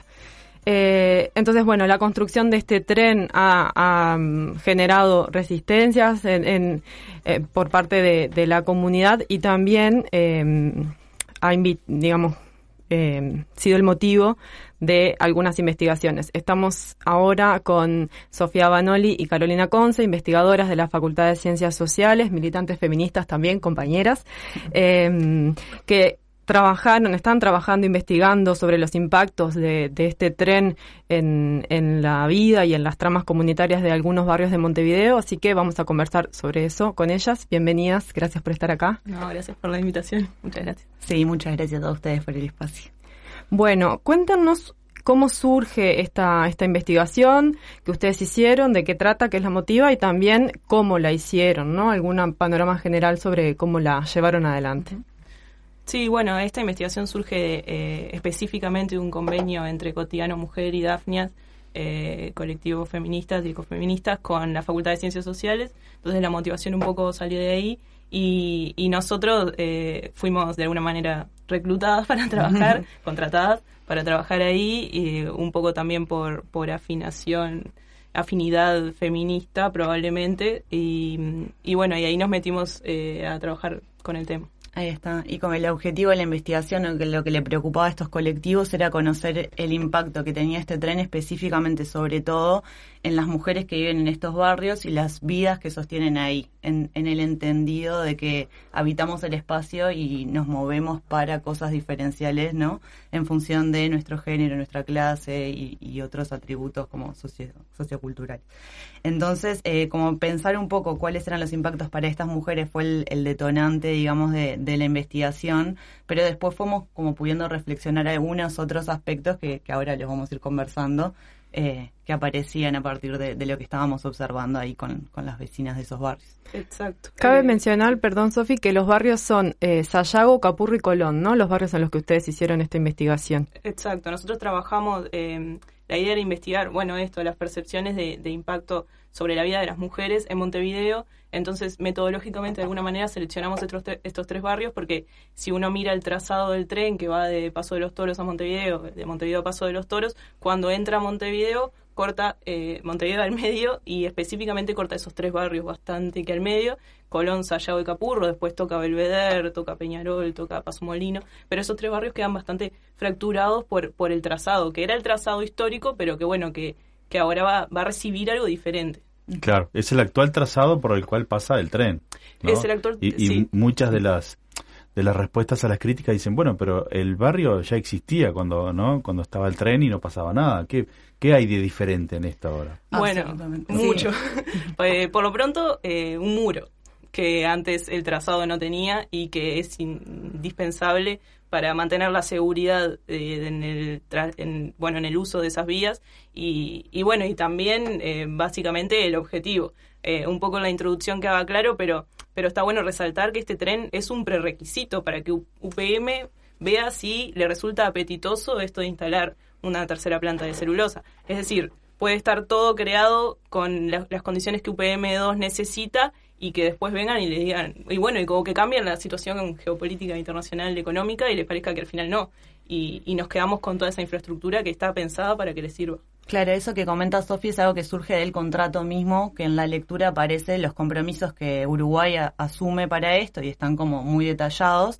Y el requisito o el compromiso que asume U P M es como, una vez finalizada esta inversión y esta, esta obra de infraestructura, analizar las condiciones para ver si se instalarían o no. O sea, nada del contrato garantiza la instalación de U P M, que queda supeditada a cambios de cualquier tipo donde ellos podrían objetar que ya no les es redituable hacer la empresa. Y sin embargo, se atraviesa todos estos barrios y se implanta este proyecto que es, como tiene un impacto bastante central en la vida de esos barrios, sin garantías tampoco de que esto vaya a funcionar después. Y lo del muro que nombraba Sofi, capaz como destacar que hay, se apela un poco a esta figura del tren en el pasado. Opera uh-huh. también cuando conversamos con las vecinas de ahí, como a mí me gustaba el tren, o sea, nos servía, con mi familia nos movilizábamos, como que tiene todo un carácter nostálgico y está muy vinculado a las identidades de esos barrios que también como que estaban unidos al resto por ese tren que pasaba y que era de pasajeros y que entonces permitía a esas familias otra vida por fuera de los barrios. Y eso que se recuerda con tanto cariño se apega a esto ahora, que es marcadamente diferente en prim- por varias cosas. En primer lugar, porque se cambian todas las, las vías eh, para estos nuevos trenes que en realidad tienen más de ochocientos metros de largo. Eh, o sea, que son ocho cuadras, ¿no? Si mm-hmm. no me equivoco, sí, sí, para sí. que dar la idea. Casi eh, un kilómetro, digamos. Claro. Eh, y, y son, o sea, soportan un, un tonelaje mayor porque están cargando otras cosas, entonces son unos trenes como sustantivamente más grandes, van a una velocidad bastante mayor porque en realidad el tren anterior, creo que si alguien lo usó sabe que era muy lento, eh, y estos ahora pueden alcanzar hasta ochenta kilómetros por hora, entonces estamos hablando de un funcionamiento bien distinto. Y en términos de seguridad, porque este esto del muro que comentaba Sofía en realidad es una recomendación que hace Dinama para esto, se recomienda que por la seguridad en esos territorios todo el trazado de la vía va a ir vallado con una, una valla de uno ochenta para las zonas urbanas y de uno cuarenta para las zonas rurales. Pero literalmente estamos hablando de un muro que en Montevideo, que es nuestra área de estudio, corta la ciudad al medio, y ni que hablar si empezáramos a pensar en el interior, las localidades, cómo quedan atravesadas por este recorrido. Claro. Y también, eh, ahora que ustedes decían lo, lo, las características de estos trenes, ¿no?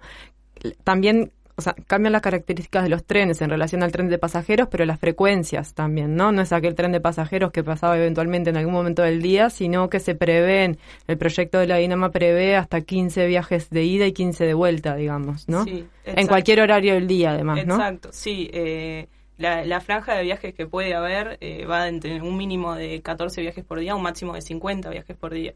Que, que eso, bueno, es bastante, que trenes pasando todo el tiempo.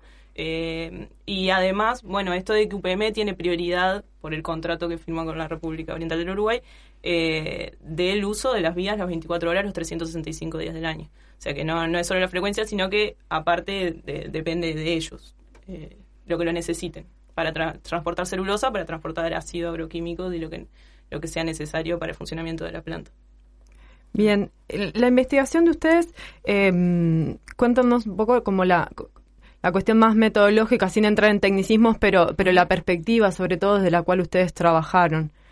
Bueno, nosotros, en el marco de, de este acuerdo que firma la facultad con estos colectivos que, que inician la investigación, recibimos como una formación de un colectivo feminista urbanista de España que nos comentaba su metodología de trabajo para estos estudios que tienen que ver con pensar desde el género el diseño de la ciudad.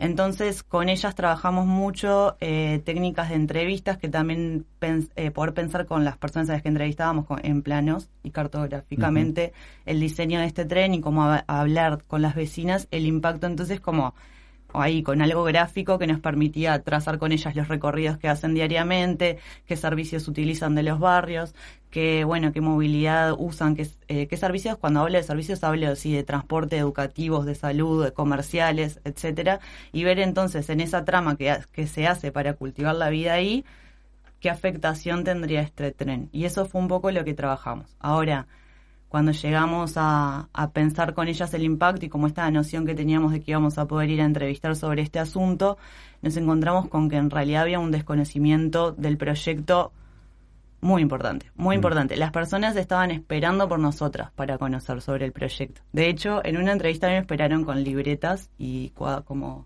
bueno, voy a anotar lo que digas. Sí, lo cual también es como conflictivo, digamos, como el rol de, de investigadora, llegar a barrios donde sabes que sus vidas van a estar afectadas como drásticamente y que en realidad no cuentan con información de lo que va a ser el proyecto.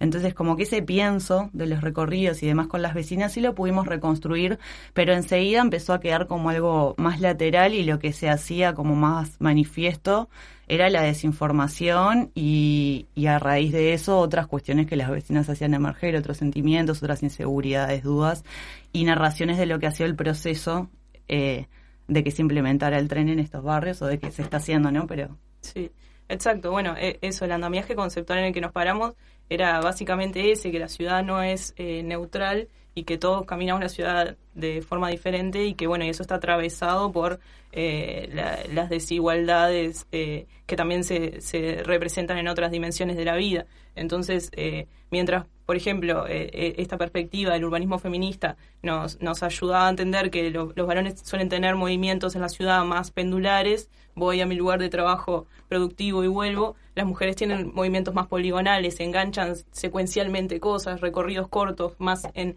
en la trama cercana a sus hogares, eh, muchas veces acompañando personas eh, dependientes, eh, entonces eso es diferente, y es diferente, por ejemplo, si vos tenés un muro o un tren pasando, no es lo mismo tener que cruzarlo dos veces al día para ir a trabajar y para volver a mi casa, que tener que cruzarlo todo el día para ir a buscar el, a los niños a la escuela, para llevarlo a la casa de la abuela. La, las redes de cuidado que se arman en esas comunidades quedan bastante fragmentadas, y eso era un poco lo que nosotros íbamos a, a buscar, como decía Caro. Y, y bueno, no, queríamos saber la percepción del impacto que la, eh, las mujeres que, que vivían cercano a la vía. Tomamos cinco cuadras para un lado y cinco cuadras para el otro, en Colón, Sayago y Capurro, y fuimos a entrevistar mujeres que vivieran por ahí. Eh, ¿Qué percepción iban a tener del impacto sobre esto? Y nos resultó muy difícil llegar eh, de una a eso, para decirlo de alguna manera, porque uno no puede evaluar un impacto de algo que no sabe que va a ocurrir.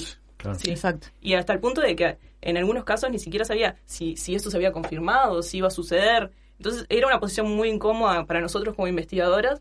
Eh, nada, como te angustio la tarde, te, te lo sí, digo, sí. Ni siquiera sabemos bien qué decirte. Y, y bueno, y una, una, una cosa que se que, que iba tomando como otro rumbo. Como uh-huh. viviendo a cinco cuadras de donde va a pasar un tren con estas características, no te llegó la información, cómo no... Par- no no no te viste incluida en, en algo en que te pudiera, nada, dar a conocer lo que va a pasar con tu comunidad. O sea que, que hasta ahora los vecinos y las vecinas de estos barrios no han recibido, digamos, oficialmente, o no ha habido ninguna instancia de presentar el proyecto, contar las características, o han habido pero pero escasas o poco difundidas. ¿Qué, claro. ¿Qué pasó con eso? En realidad, una vez que se firma el contrato en noviembre de dos mil diecisiete, el Estado, a partir de esa firma, hace una solicitud de clasificación de riesgo ambiental a la Dinama. Él, él se clasifica como de, de, entendiendo que este proyecto puede generar perjuicios eh, al, al territorio, pero que podrían o no ser mitigados, y a partir de esa clasificación que hace Dinama se inicia como un proceso de evaluación de impacto ambiental más profundo, digamos. O en ese sentido se iniciaba, digamos. Eh. Eh, claro. Y, y ese proceso legalmente tiene algunos requerimientos de comunicación. Entonces, sí se hacen, se toman los caminos legales requeridos para poder comunicar el proyecto, pero que cuando los analizamos bien en su posibilidad de transmitir esto a los barrios, la verdad que es bastante acotada. Porque hay como, el, el Estado demuestra en estos documentos como los, los esfuerzos de comunicación que realizan, y uno los nota enseguida como realmente muy débiles y como muy mínimos para pegarse a la legalidad. Esto es, tienen dos instancias de audiencia pública como resultantes del proceso, donde se discuten algunos cuestionamientos que hacen los vecinos, y para llegar a eso lo que se hace es una publicación en el diario oficial de, bueno, este proyecto va a existir. A partir de esa publicación, las personas tienen un mes para poder ingresar eh, reclamos, dudas, consultas al respecto. Y bueno, para hacernos una idea, el, el tren atraviesa y afecta directamente a treinta y cinco mil personas, y los reclamos recibidos individualmente fueron doce. O sea, como para entender la llegada de esto. Y de esos doce reclamos, pensemos que hay construcción colectiva también en los barrios. O sea que en realidad muchos son movilizados por estos entramados de resistencia. Entonces, que para pensar en cómo llega al, a la masa restante de vecinos es bastante poco. Y después hay algunas notificaciones a los medios de comunicación, pero solo una es una pautada paga. El resto son envíos a los medios de comunicación y como bueno, quedar un poco a la voluntad del medio de difundirlo o no y en qué tono. Esa es la comunicación. Y, y después sí. Está el proceso de diálogos locales, que es algo que se inicia también previo a las audiencias públicas, y que hubo algunos diálogos locales, bueno, desde el interior y en Montevideo, pero que también tienen el desafío de cómo se difunden, a quiénes se invitan, porque las invitaciones a estos espacios no son abiertas. Eh, se manifiesta en estos documentos como el intento de, de invitar a la ciudadanía, y sin embargo quienes efectivamente son invitados son actores estatales locales, los municipios, los alcaldes, claro. Los ediles, los colegios. Y, y con un criterio difuso, ¿no? De repente hay un jardín invitado, pero no los jardines, de esa, ¿no? Como que no sé por qué aquel y no tal. O sea, como un criterio bastante difuso. Y la verdad es que el proceso, nosotros lo que conversábamos es que resulta muy efectivo en términos del Estado conversando con el Estado, claro. Pero no conversando con el resto de la ciudadanía. Algo que es muy importante, además, por la normativa ambiental de, de, de Uruguay, es que ese estudio de eh, evaluación del impacto ambiental lo contrata la propia empresa. O sea, lo hace una empresa privada, consultora, similar a lo que conversábamos recién con Daniel, financiada por la propia empresa. Entonces va a decir cosas este, con mayor o menor independencia, pero en última instancia son cosas que está pagando el, el que va a generar el impacto, ¿no? Y en las audiencias públicas lo que se hace es mostrar los resultados de ese estudio contratado por la empresa. No hay un contraestudio del Estado o de una agencia independiente que diga, bueno, eh, en realidad tenemos matices o esta cosa puede ser más o menos así. Sí. Yo no, no, no recuerdo bien las fechas, pero sé que de estas audiencias... De, de, hay a, varios problemas con las audiencias públicas, ¿no? Pero las fechas son uno, justamente. Las, las fechas son uno importante, pero además es... Eh, este proyecto eh, del tren no se puede entender aislado de la planta de celulosa que está en Pueblo Centenario, que va a tirar el agua al Río Negro, ni de la sección del puerto de Montevideo que va a estar destinada exclusivamente para, para U P M. Entonces, se debiera presentar una serie de audiencias públicas conectadas o integradas, ¿no? Y esto fue, se separó el proyecto en partes, ¿no? Y se trabajó cada una por separado, y para cada una se hicieron algunas audiencias. Y una de estas audiencias, creo que la del puerto de Montevideo fue el veintiocho de diciembre, ¿no? El Día de los Santos Inocentes. Y la de la planta fue un treinta de abril, o sea, la previa el primero de mayo, donde era imposible movilizarse en cualquier... O sea, Hay ad, además de que son mecanismos muy débiles de, de comunicación, hubo una cuestión exprofeso de limitar las condiciones de participación y de que la gente se enterara de lo que iba a suceder en, su, en sus barrios, en sus territorios, ¿no? Sí, exacto. Si uno, eh, bueno, están en la página de la Dinama están todos los documentos, algunos son bastante áridos de leer y eso es parte también del problema, los tecnicismos, las vueltas, la, la, eh, el tamaño de los documentos, pero hay un diagrama de flujo muy lindo que, que bueno, que, que básicamente dice, eh, ta, el proyecto puede, el puede ser grave, puede tener un impacto ambiental negativo alto, entonces está categorizado como de categoría C, de alta complejidad, entonces, bueno, tenemos que avisarle a la gente. Eh, de alguna manera lo que te, te, te intenta decir es eso. Los requisitos básicos son estos, eso, ponerlo en algún diario, las audiencias públicas, y, y después lo que lees es como un intento de, de alcanzar mínimamente esos requisitos básicos, pero con, como con mucha voluntad de no hacer nada más que eso.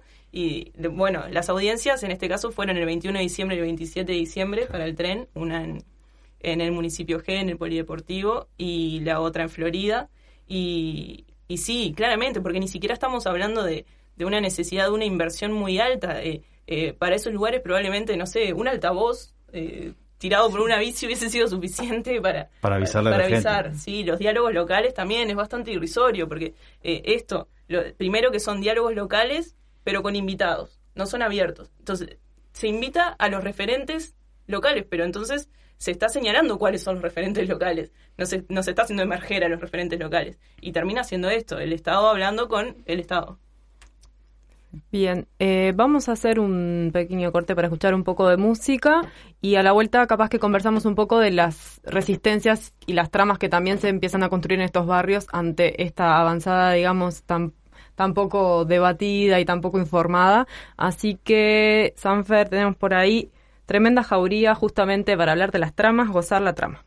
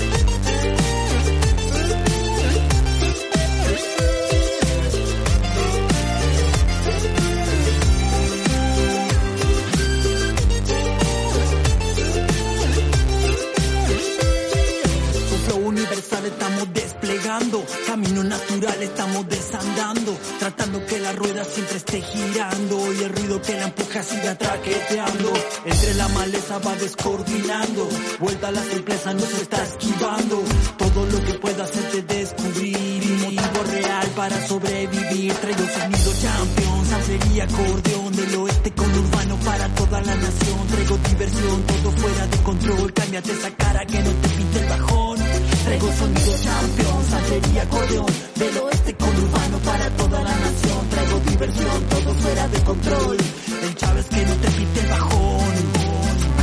Como el kiribí cruzas por la cuerda corta, la calma siempre llega, la lluvia no siempre tormenta, poco a poco el abismo se acerca. Corta las tramas, veas del drama.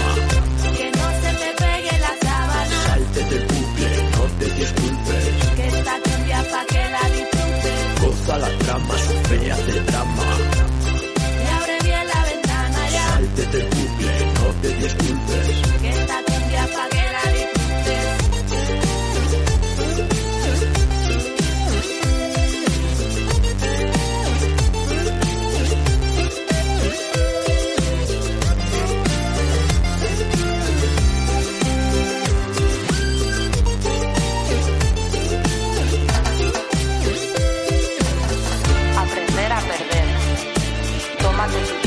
para levantarte.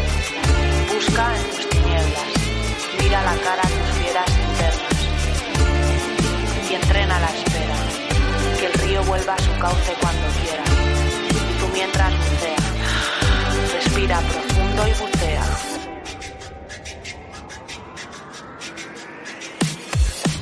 Corta las tramas, veas de trama. Que no se te pegue la sábana. Salte del bucle, no te disculpes. Que esta cumbia pa' que la disfrutes. Goza la trama, Sofía, te trama. Y abre bien la ventana ya. Salte del bucle, no te disculpes. Que esta cumbia pa' que la disfrutes. Que no se te pegue la sábana. Que esta cumbia pa' que la disfrutes. Y abre bien la ventana ya. Que esta cumbia pa' que la disfrutes.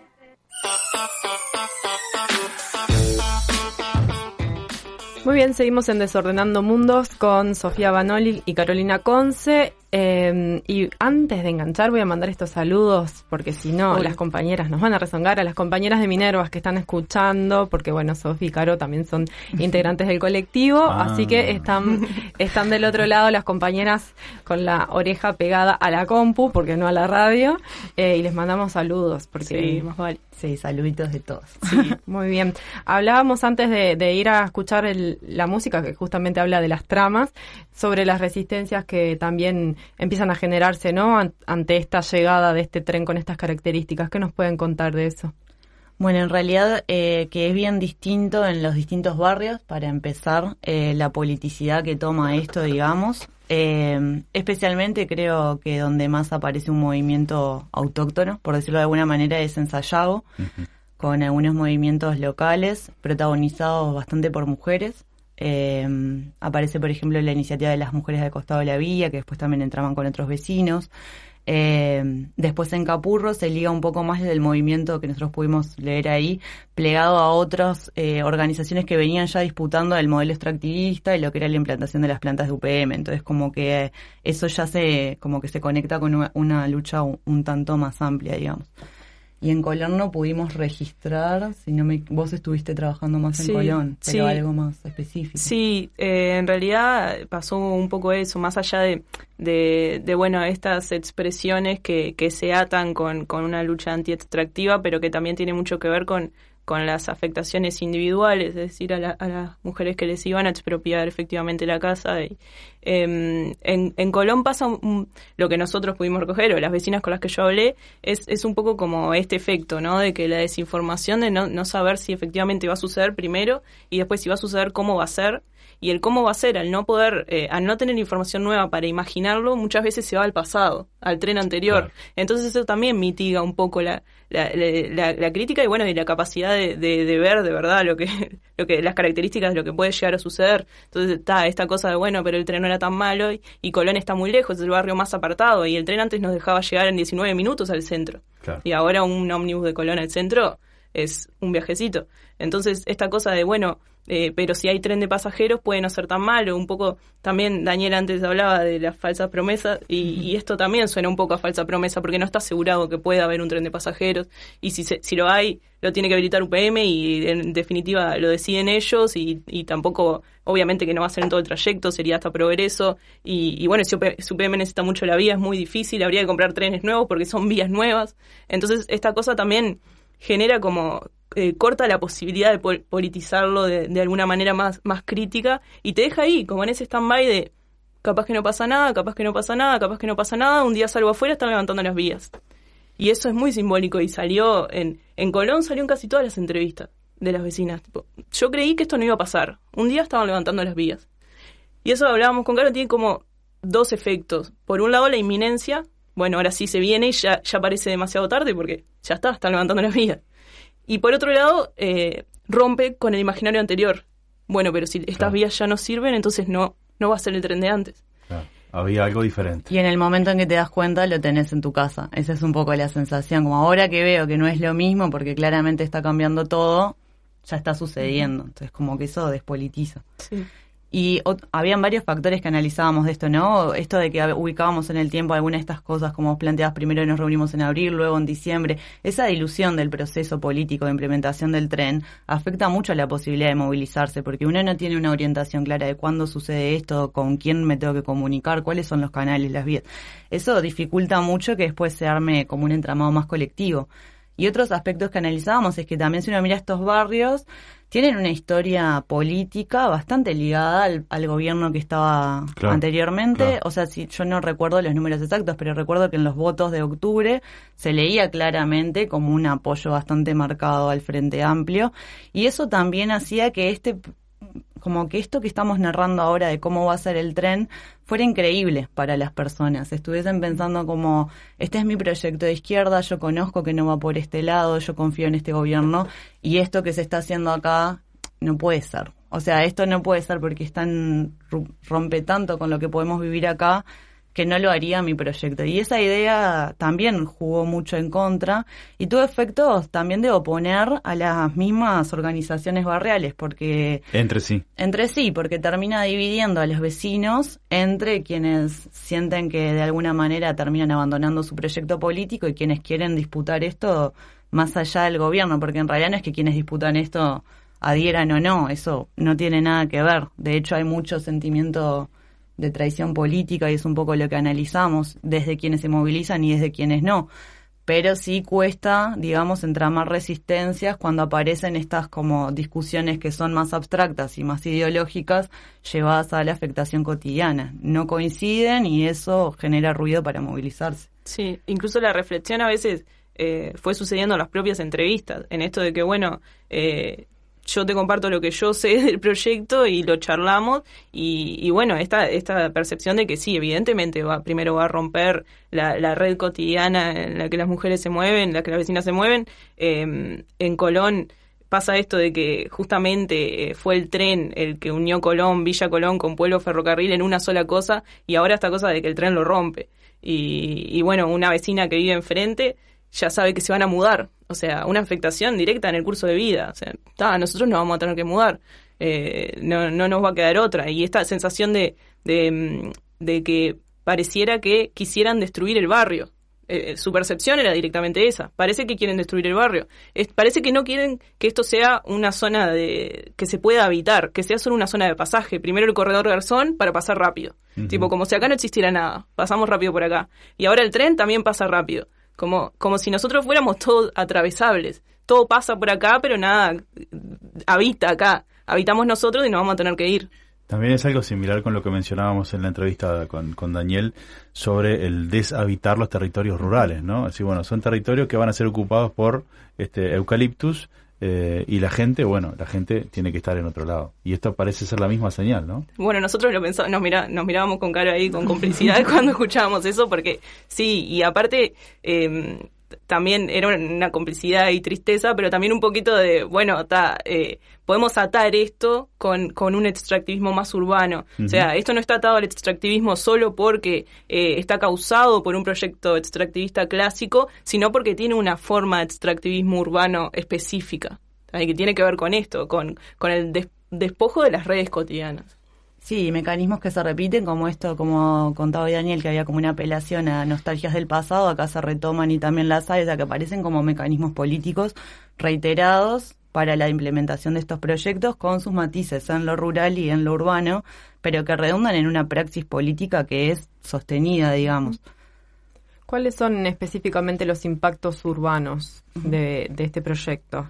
Bueno, también ahí hay divergencia, digamos, en, en relación a los resultados por eh, los barrios. No es lo mismo lo que va a suceder en Capurro, por ejemplo, donde el tren pasaría de manera subterránea, porque por ese por ese pasaje se hace así, donde además hay como todo un plan de reacomodación de los espacios públicos, entonces como que se levanta bastante el barrio y es muy percibido de manera como optimista, en algunos sentidos, algunos vecinos. Y que eso podría traer algunos como beneficios. Si sí, hay otros que tienen una afectación directa y que están pensando en esto que hablábamos hoy de, también de la partición, este, y, y tienen otras perspectivas, pero están como esas, oscilan entre esos dos. Después hay otros territorios donde es bien distinto. En Sayago, si, si han recorrido, saben que la vía atraviesa el centro más comercial de Sayago, entonces tiene afectaciones de todo tipo, desde sí los recorridos cotidianos que hace la gente, pero también los comercios que están ahí, que son comercios barriales, pequeños empresarios, no estamos hablando no de grandes multinacionales, sino de gente que tiene su peluquería, un bar, etcétera. Y eso queda plenamente cortado, y en Sayago es muy patente que muchos de los servicios educativos y de salud quedan hacia un lado de la vía, y después hay como un montón, una, un contingente de hogares que queda del otro lado relativamente y bastante aislado, sí. Y en Colón se repite este patrón, sí, de que todo empieza a alinearse hacia el este, y la gente que vive sobre el oeste de la vía quedaría bastante limitada en el acceso a lugares educativos, a lugares de salud, eh, servicios también públicos, ¿no? Oficinas del Estado que en realidad tienden redes para hacer gestiones que, sí, que los vecinos necesitan. Sí, en ese sentido nosotros hicimos un trabajo con, con mapas georreferenciados, mismo que bajamos de la página de Dinama y también de la página de la Intendencia, y claro, es muy claro, uno primero no espera que los servicios se, distribu- se puedan distribuir aleatoriamente en el territorio, de hecho no sucede, pero en este caso es, es muy patente en esos dos barrios que todo queda de un lado. Y, y bueno, y del otro lado queda más bien área residencial, y las personas que viven de ese lado van a tener una barrera para acceder, o por lo menos no le va a ser tan fácil acceder a los servicios que ya accedían. Y la barrera que no solo va a ser el tren, que va, puede llegar a pasar muchas veces o menos, pero de seguro va a pasar, sino que también va a ser este, este muro. Y si si se miran eh, los planos que Dinama eh, que aparecen en el informe de autorización ambiental de Dinama, eh, están muy marcados los pasos a nivel de los pasos vehiculares, pero no tanto los peatonales. Entonces esto también es, bueno, que estamos priorizando, ¿no? Los autos van a poder pasar, pero ¿por dónde pasan los peatones? Que después vemos, lo mitigamos, pero ¿cuándo? ¿Cómo van a ser los mecanismos? O sea, esta cosa de, de, de nada, de, de, de no pensar como, como la trama más comunitaria y cotidiana del lugar. Sí, algo a resaltar del informe de Dinama es que muchas veces confunde lo que es una evaluación de impacto con recomendaciones. Uh-huh. Entonces, al, tra- al hablar del impacto, en realidad están hablando de sugerencias que se le hace al proyecto. Y entonces no queda claro cuál es el impacto concreto, ¿no? Este, y también en esto que hablábamos como de la desinformación, fue algo que también nos funcionó para nosotras como investigadoras, incluso del oscurantismo en torno a todo esto, hace que de repente hablar de impacto sea difícil, porque hay informaciones muy contradictorias sobre todo, y si uno quiere pensar, por ejemplo, solo los recorridos del tren, hay documentos de que hablan desde un mínimo de quince, pero documentos que hablan de que la vía tolera hasta cincuenta frecuencias diarias. Entonces, pensar el impacto es bien distinto si estamos hablando de quince trenes o si estamos hablando de cincuenta. Y eso no está dicho eh, y es muy hace muy difícil. Lo mismo que habla Sofía, hay un montón de pasos peatonales que no está claro qué pasaría con ellos. No solo si van a existir o no, que capaz que es lo más claro, sino qué modalidad van a tener. Van a estar con una escalera por encima del tren, eh, van a ser a nivel. Eso hace mucho al impacto y esa información no está dada, entonces es muy difícil a veces reconstruir el impacto más urbano. Pero sí se pueden pensar algunas como potenciales problemas, y en especial cuando tenemos en cuenta como las diferencias de las poblaciones. Por ejemplo, si en Capurro estamos hablando de gente que está más en edad de trabajar, entre los veinticinco y sesenta años, para pensarlo así, más conectada con trabajos formales fuera del barrio, pero por ejemplo en Sayago estamos hablando de una población muy envejecida, una mayor, un veinte por ciento de la población tiene más de sesenta y cuatro años y viven con otra persona mayor, o sea que quienes los, ¿no? O sea, hacen la vida con otra persona mayor de sesenta y cuatro años. Y eso también es distinto, porque cuando estamos pensando en los impactos no es lo mismo cómo afectamos a alguien de veinticinco años que a alguien que está en edad de jubilación, o en Colón, donde hay como mu- mucha más cantidad en relación a Montevideo de hogares nucleares y monoparentales. Entonces, uh-huh, estamos hablando de una o dos personas sosteniendo una familia que van a tener tareas de cuidados y recorridos en el barrio distintos. Pero se hace eh, muy difícil, además, porque una de las evaluaciones que tendría que hacer la Dinama es esta evaluación de impacto más social, social que no es, claro, estrictamente de sonidos o no, o sea, sí, pero a la vez es una evaluación social. Y cuando uno mira esos aspectos del informe, en realidad retoman parámetros de otros países. Entonces dicen, bueno, en Estados Unidos se evaluó esto y los márgenes de tolerancia para estos proyectos están acá, pero en ningún momento eso va y se aplica a los barrios. Entonces se aplica indistintamente los mismos parámetros de impacto para Colón, para Capurro, para Sayago, y además son impa- son parámetros que están tomados de Estados Unidos, sí, con otras ciudades, otras poblaciones. Además, eh, figuran en la repu- respuesta explícita de las autoridades a las preguntas de, de los vecinos, estas preguntas que surgieron, bueno, de los diálogos locales y también de, del formulario que había en la web que llenaron ocho personas, o de las cuatro personas que fueron a el ministerio a también presentar su reclamo, porque tenían que ir a alguna dependencia del Ministerio de Vivienda a presentar el reclamo, aparece esto, bueno, sí, se toman en cuenta el, los sonidos, las vibraciones, pero eh, no se toman en cuenta otros aspectos de, del bienestar social y cultural de las personas, y la respuesta es sistemática, es esos aspectos ya están incluidos en los umbrales que utilizamos para medir el impacto, umbrales que se desarrollaron en Estados Unidos. Entonces, claro, es, es, es bastante... Eh, te genera incredulidad creer que el umbral que se utiliza en Estados Unidos va a aplicar al Colón del día de hoy acá, o va a aplicar a Sayago, donde esto, el veinte por ciento eh, son personas mayores de sesenta y cuatro años, que aparte, cuando, en las recorridas que hicimos, una de las cosas que nos llamó la atención es todo un complejo de viviendas que queda del otro lado de la vía, que, es, que son viviendas destinadas principalmente a jubilados. Entonces, nosotros en los recorridos era era a veces no, no lo podíamos ni creer cómo, cómo van a pasar, que acá tenían un caminito hecho de piedra que cruzaba la vía, un camino informal, un cruce informal que ahora ya no va a estar, entonces van a tener que pasar con todos los autos y los ómnibus en el único acceso que va a quedar vial a Sayago. Es claro, algo bien fundamental es que la vía, después de que deja de pasar el tren de pasajeros que pasaba, quedan des, como muy en desuso. Y ya pasaba pocas veces, entonces la vía es muy transitada, porque en sí se usa transitar esa vía. Tiene cortes hechos por las personas para cruzarla, pero también se, se recorre, digamos, en la línea de la vía para llegar a algunos lugares, porque, por ejemplo, AFE tenía vigilantes, entonces eso transmitía, transmitía seguridad, tenía iluminación, entonces eso también. Y, y entonces la vía era bien parte de los recorridos urbanos. Hoy eso, que ya no va a estar, es bien difuso cómo se va a suplir, pero sabemos que seguro va a estar cortando, porque por muchos lugares... Y esto lo conversábamos también, de que estos barrios no es que ya están bien en términos urbanos, sino que ya, claro, están bastante aislados y con muchos problemas. El corredor Garzón es el ejemplo más claro, ¿no? En Sayago esa cápsula que se genera entre el corredor Garzón y el tren tiene una afectación específica muy fuerte, porque son personas que realmente quedan encerradas en ese, en ese tramo. Y entonces a partir de ahí eh, aparecen como efectos distintos, pero muy marcados para cada una de las poblaciones. Bien, estamos ya sobre el final del programa.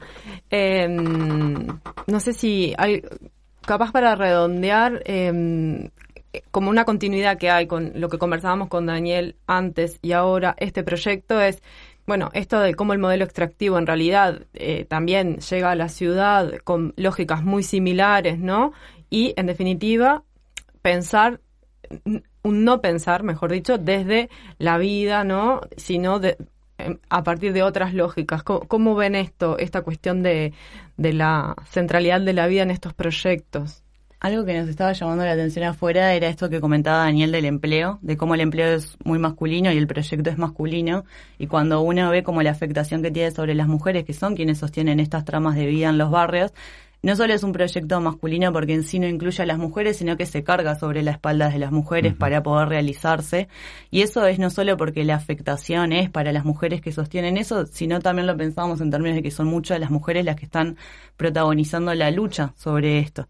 Y ahí aparece una contradicción clara entre una política que está pensada hacia lo extractivo y hacia el despojo, y que está pensando en otras utilidades, y una política que emerge de abajo y hacia la vida, que tiene no solo cuando se organiza concretamente, sino también que tiene que ver con poder sostener las tramas de vida que nos hacen estar en el mundo, digamos, poder habitar el mundo. Y ahí para nosotros hay una contradicción muy fuerte entre sí. esos dos aspectos. Sí, es, es claro, bueno, nos resulta claro a nosotros en lo que vimos que, que la última prioridad de esto es justo la vida o la vida de las personas que habitan esos lugares. Es bien como, como pare, pareciera intencional el querer eh, eh, eliminar ahí la habitabilidad, la comunidad y, y esta cosa que surge mucho, esta cuestión de por qué por el medio de la ciudad y no por afuera. Y, y bueno, y el ministro te dice hubiese sido más caro. Y, y, y vos pensás, y lo pensamos, y bueno, hubiese sido más caro porque había que expropiar más, porque parte de la vía ya era del Estado, pero pero habría hubiese habido que expropiar otras cosas, no habitadas. Entonces, al final elegiste a los receptores, elegiste a quién ir a buscar, a quién molestar. Y era justo el, el corazón de Montevideo, esos barrios, esa gente, esas mujeres que viven ahí. Bueno, Sofía, Carolina, muchas gracias. Re interesante el trabajo eh, que pueden leer porque nuestros oyentes pues, está publicado. Gracias por venir hoy hasta acá. Vamos a escuchar un poco más de música y ya volvemos para cerrar el programa.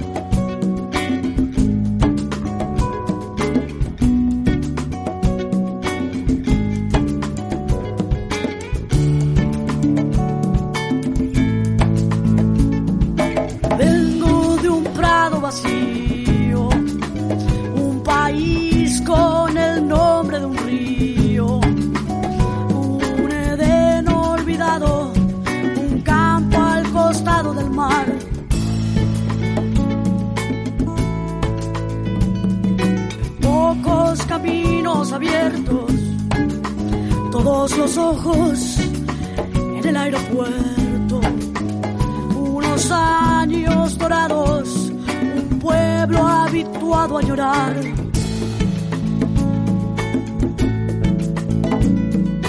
Cómo me cuesta quererte, me cuesta perderte, me cuesta olvidar.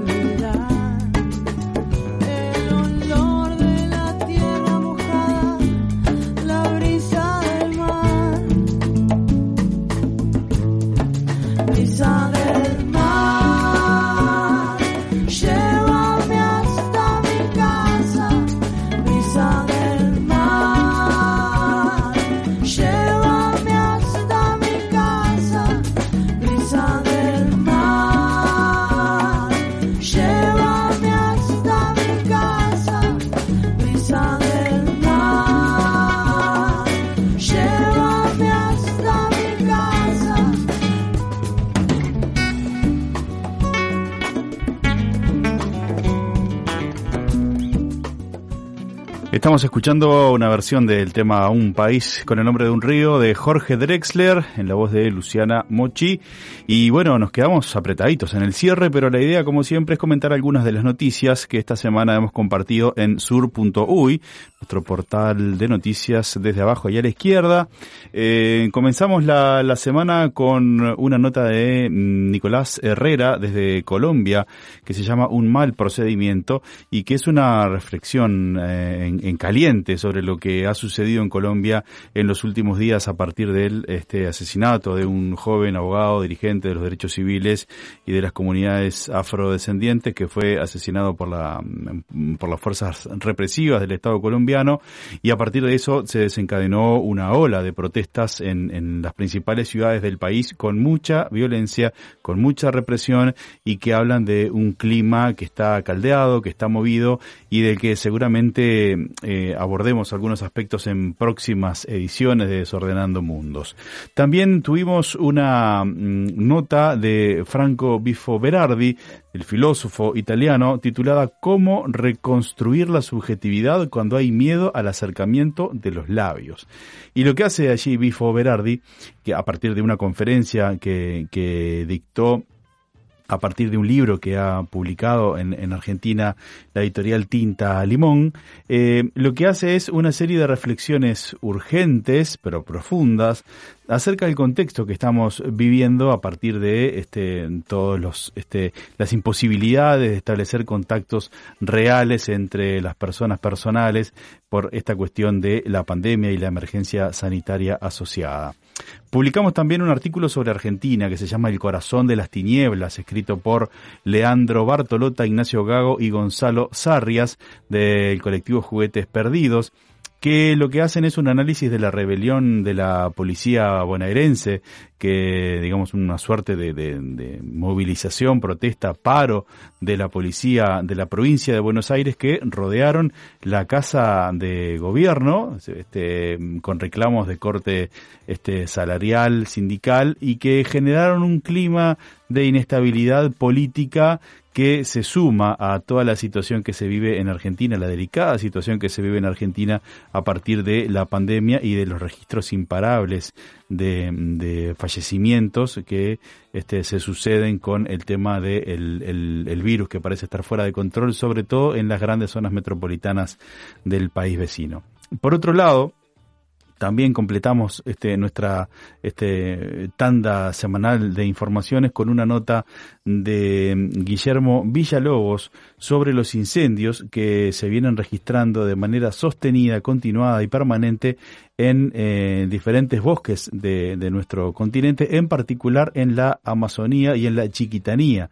Eh, eh, Villalobos eh, eh, realizó este informe para la Fundación Solón de Bolivia, Eh, titulada Infierno en, en, en Sudamérica, por la eh, magnitud que tienen estos incendios forestales y que este, están afectando seriamente zonas de Brasil, de Bolivia y de Paraguay. En general, la, la, la visión dominante de los medios de comunicación e incluso de algunos gobiernos europeos plantea el foco, la preocupación por lo que sucede en Brasil y por la desidia con la cual el gobierno de Bolsonaro está desafectando las políticas de control ambiental y de control de incendios en, en en el país norteño, pero en realidad, en términos de superficie, bajo el efecto del fuego, la situación de Bolivia y la situación de Paraguay es realmente comprometedora, según lo que dice este informe de Guillermo Villalobos de la Fundación Solón de Bolivia. Esas son algunas de las notas y de los contenidos que hemos compartido esta semana en Sur. Ustedes saben que todos este, estos contenidos e incluso los avances de los materiales que hemos compartido aquí en Desordenando Mundos los pueden consultar en sur punto u y.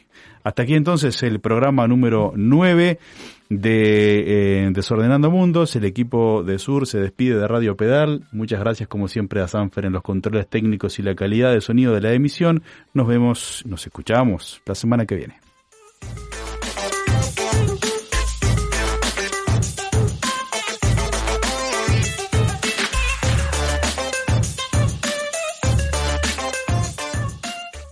Desordenando Mundos, el programa de Sur en Radio Pedal.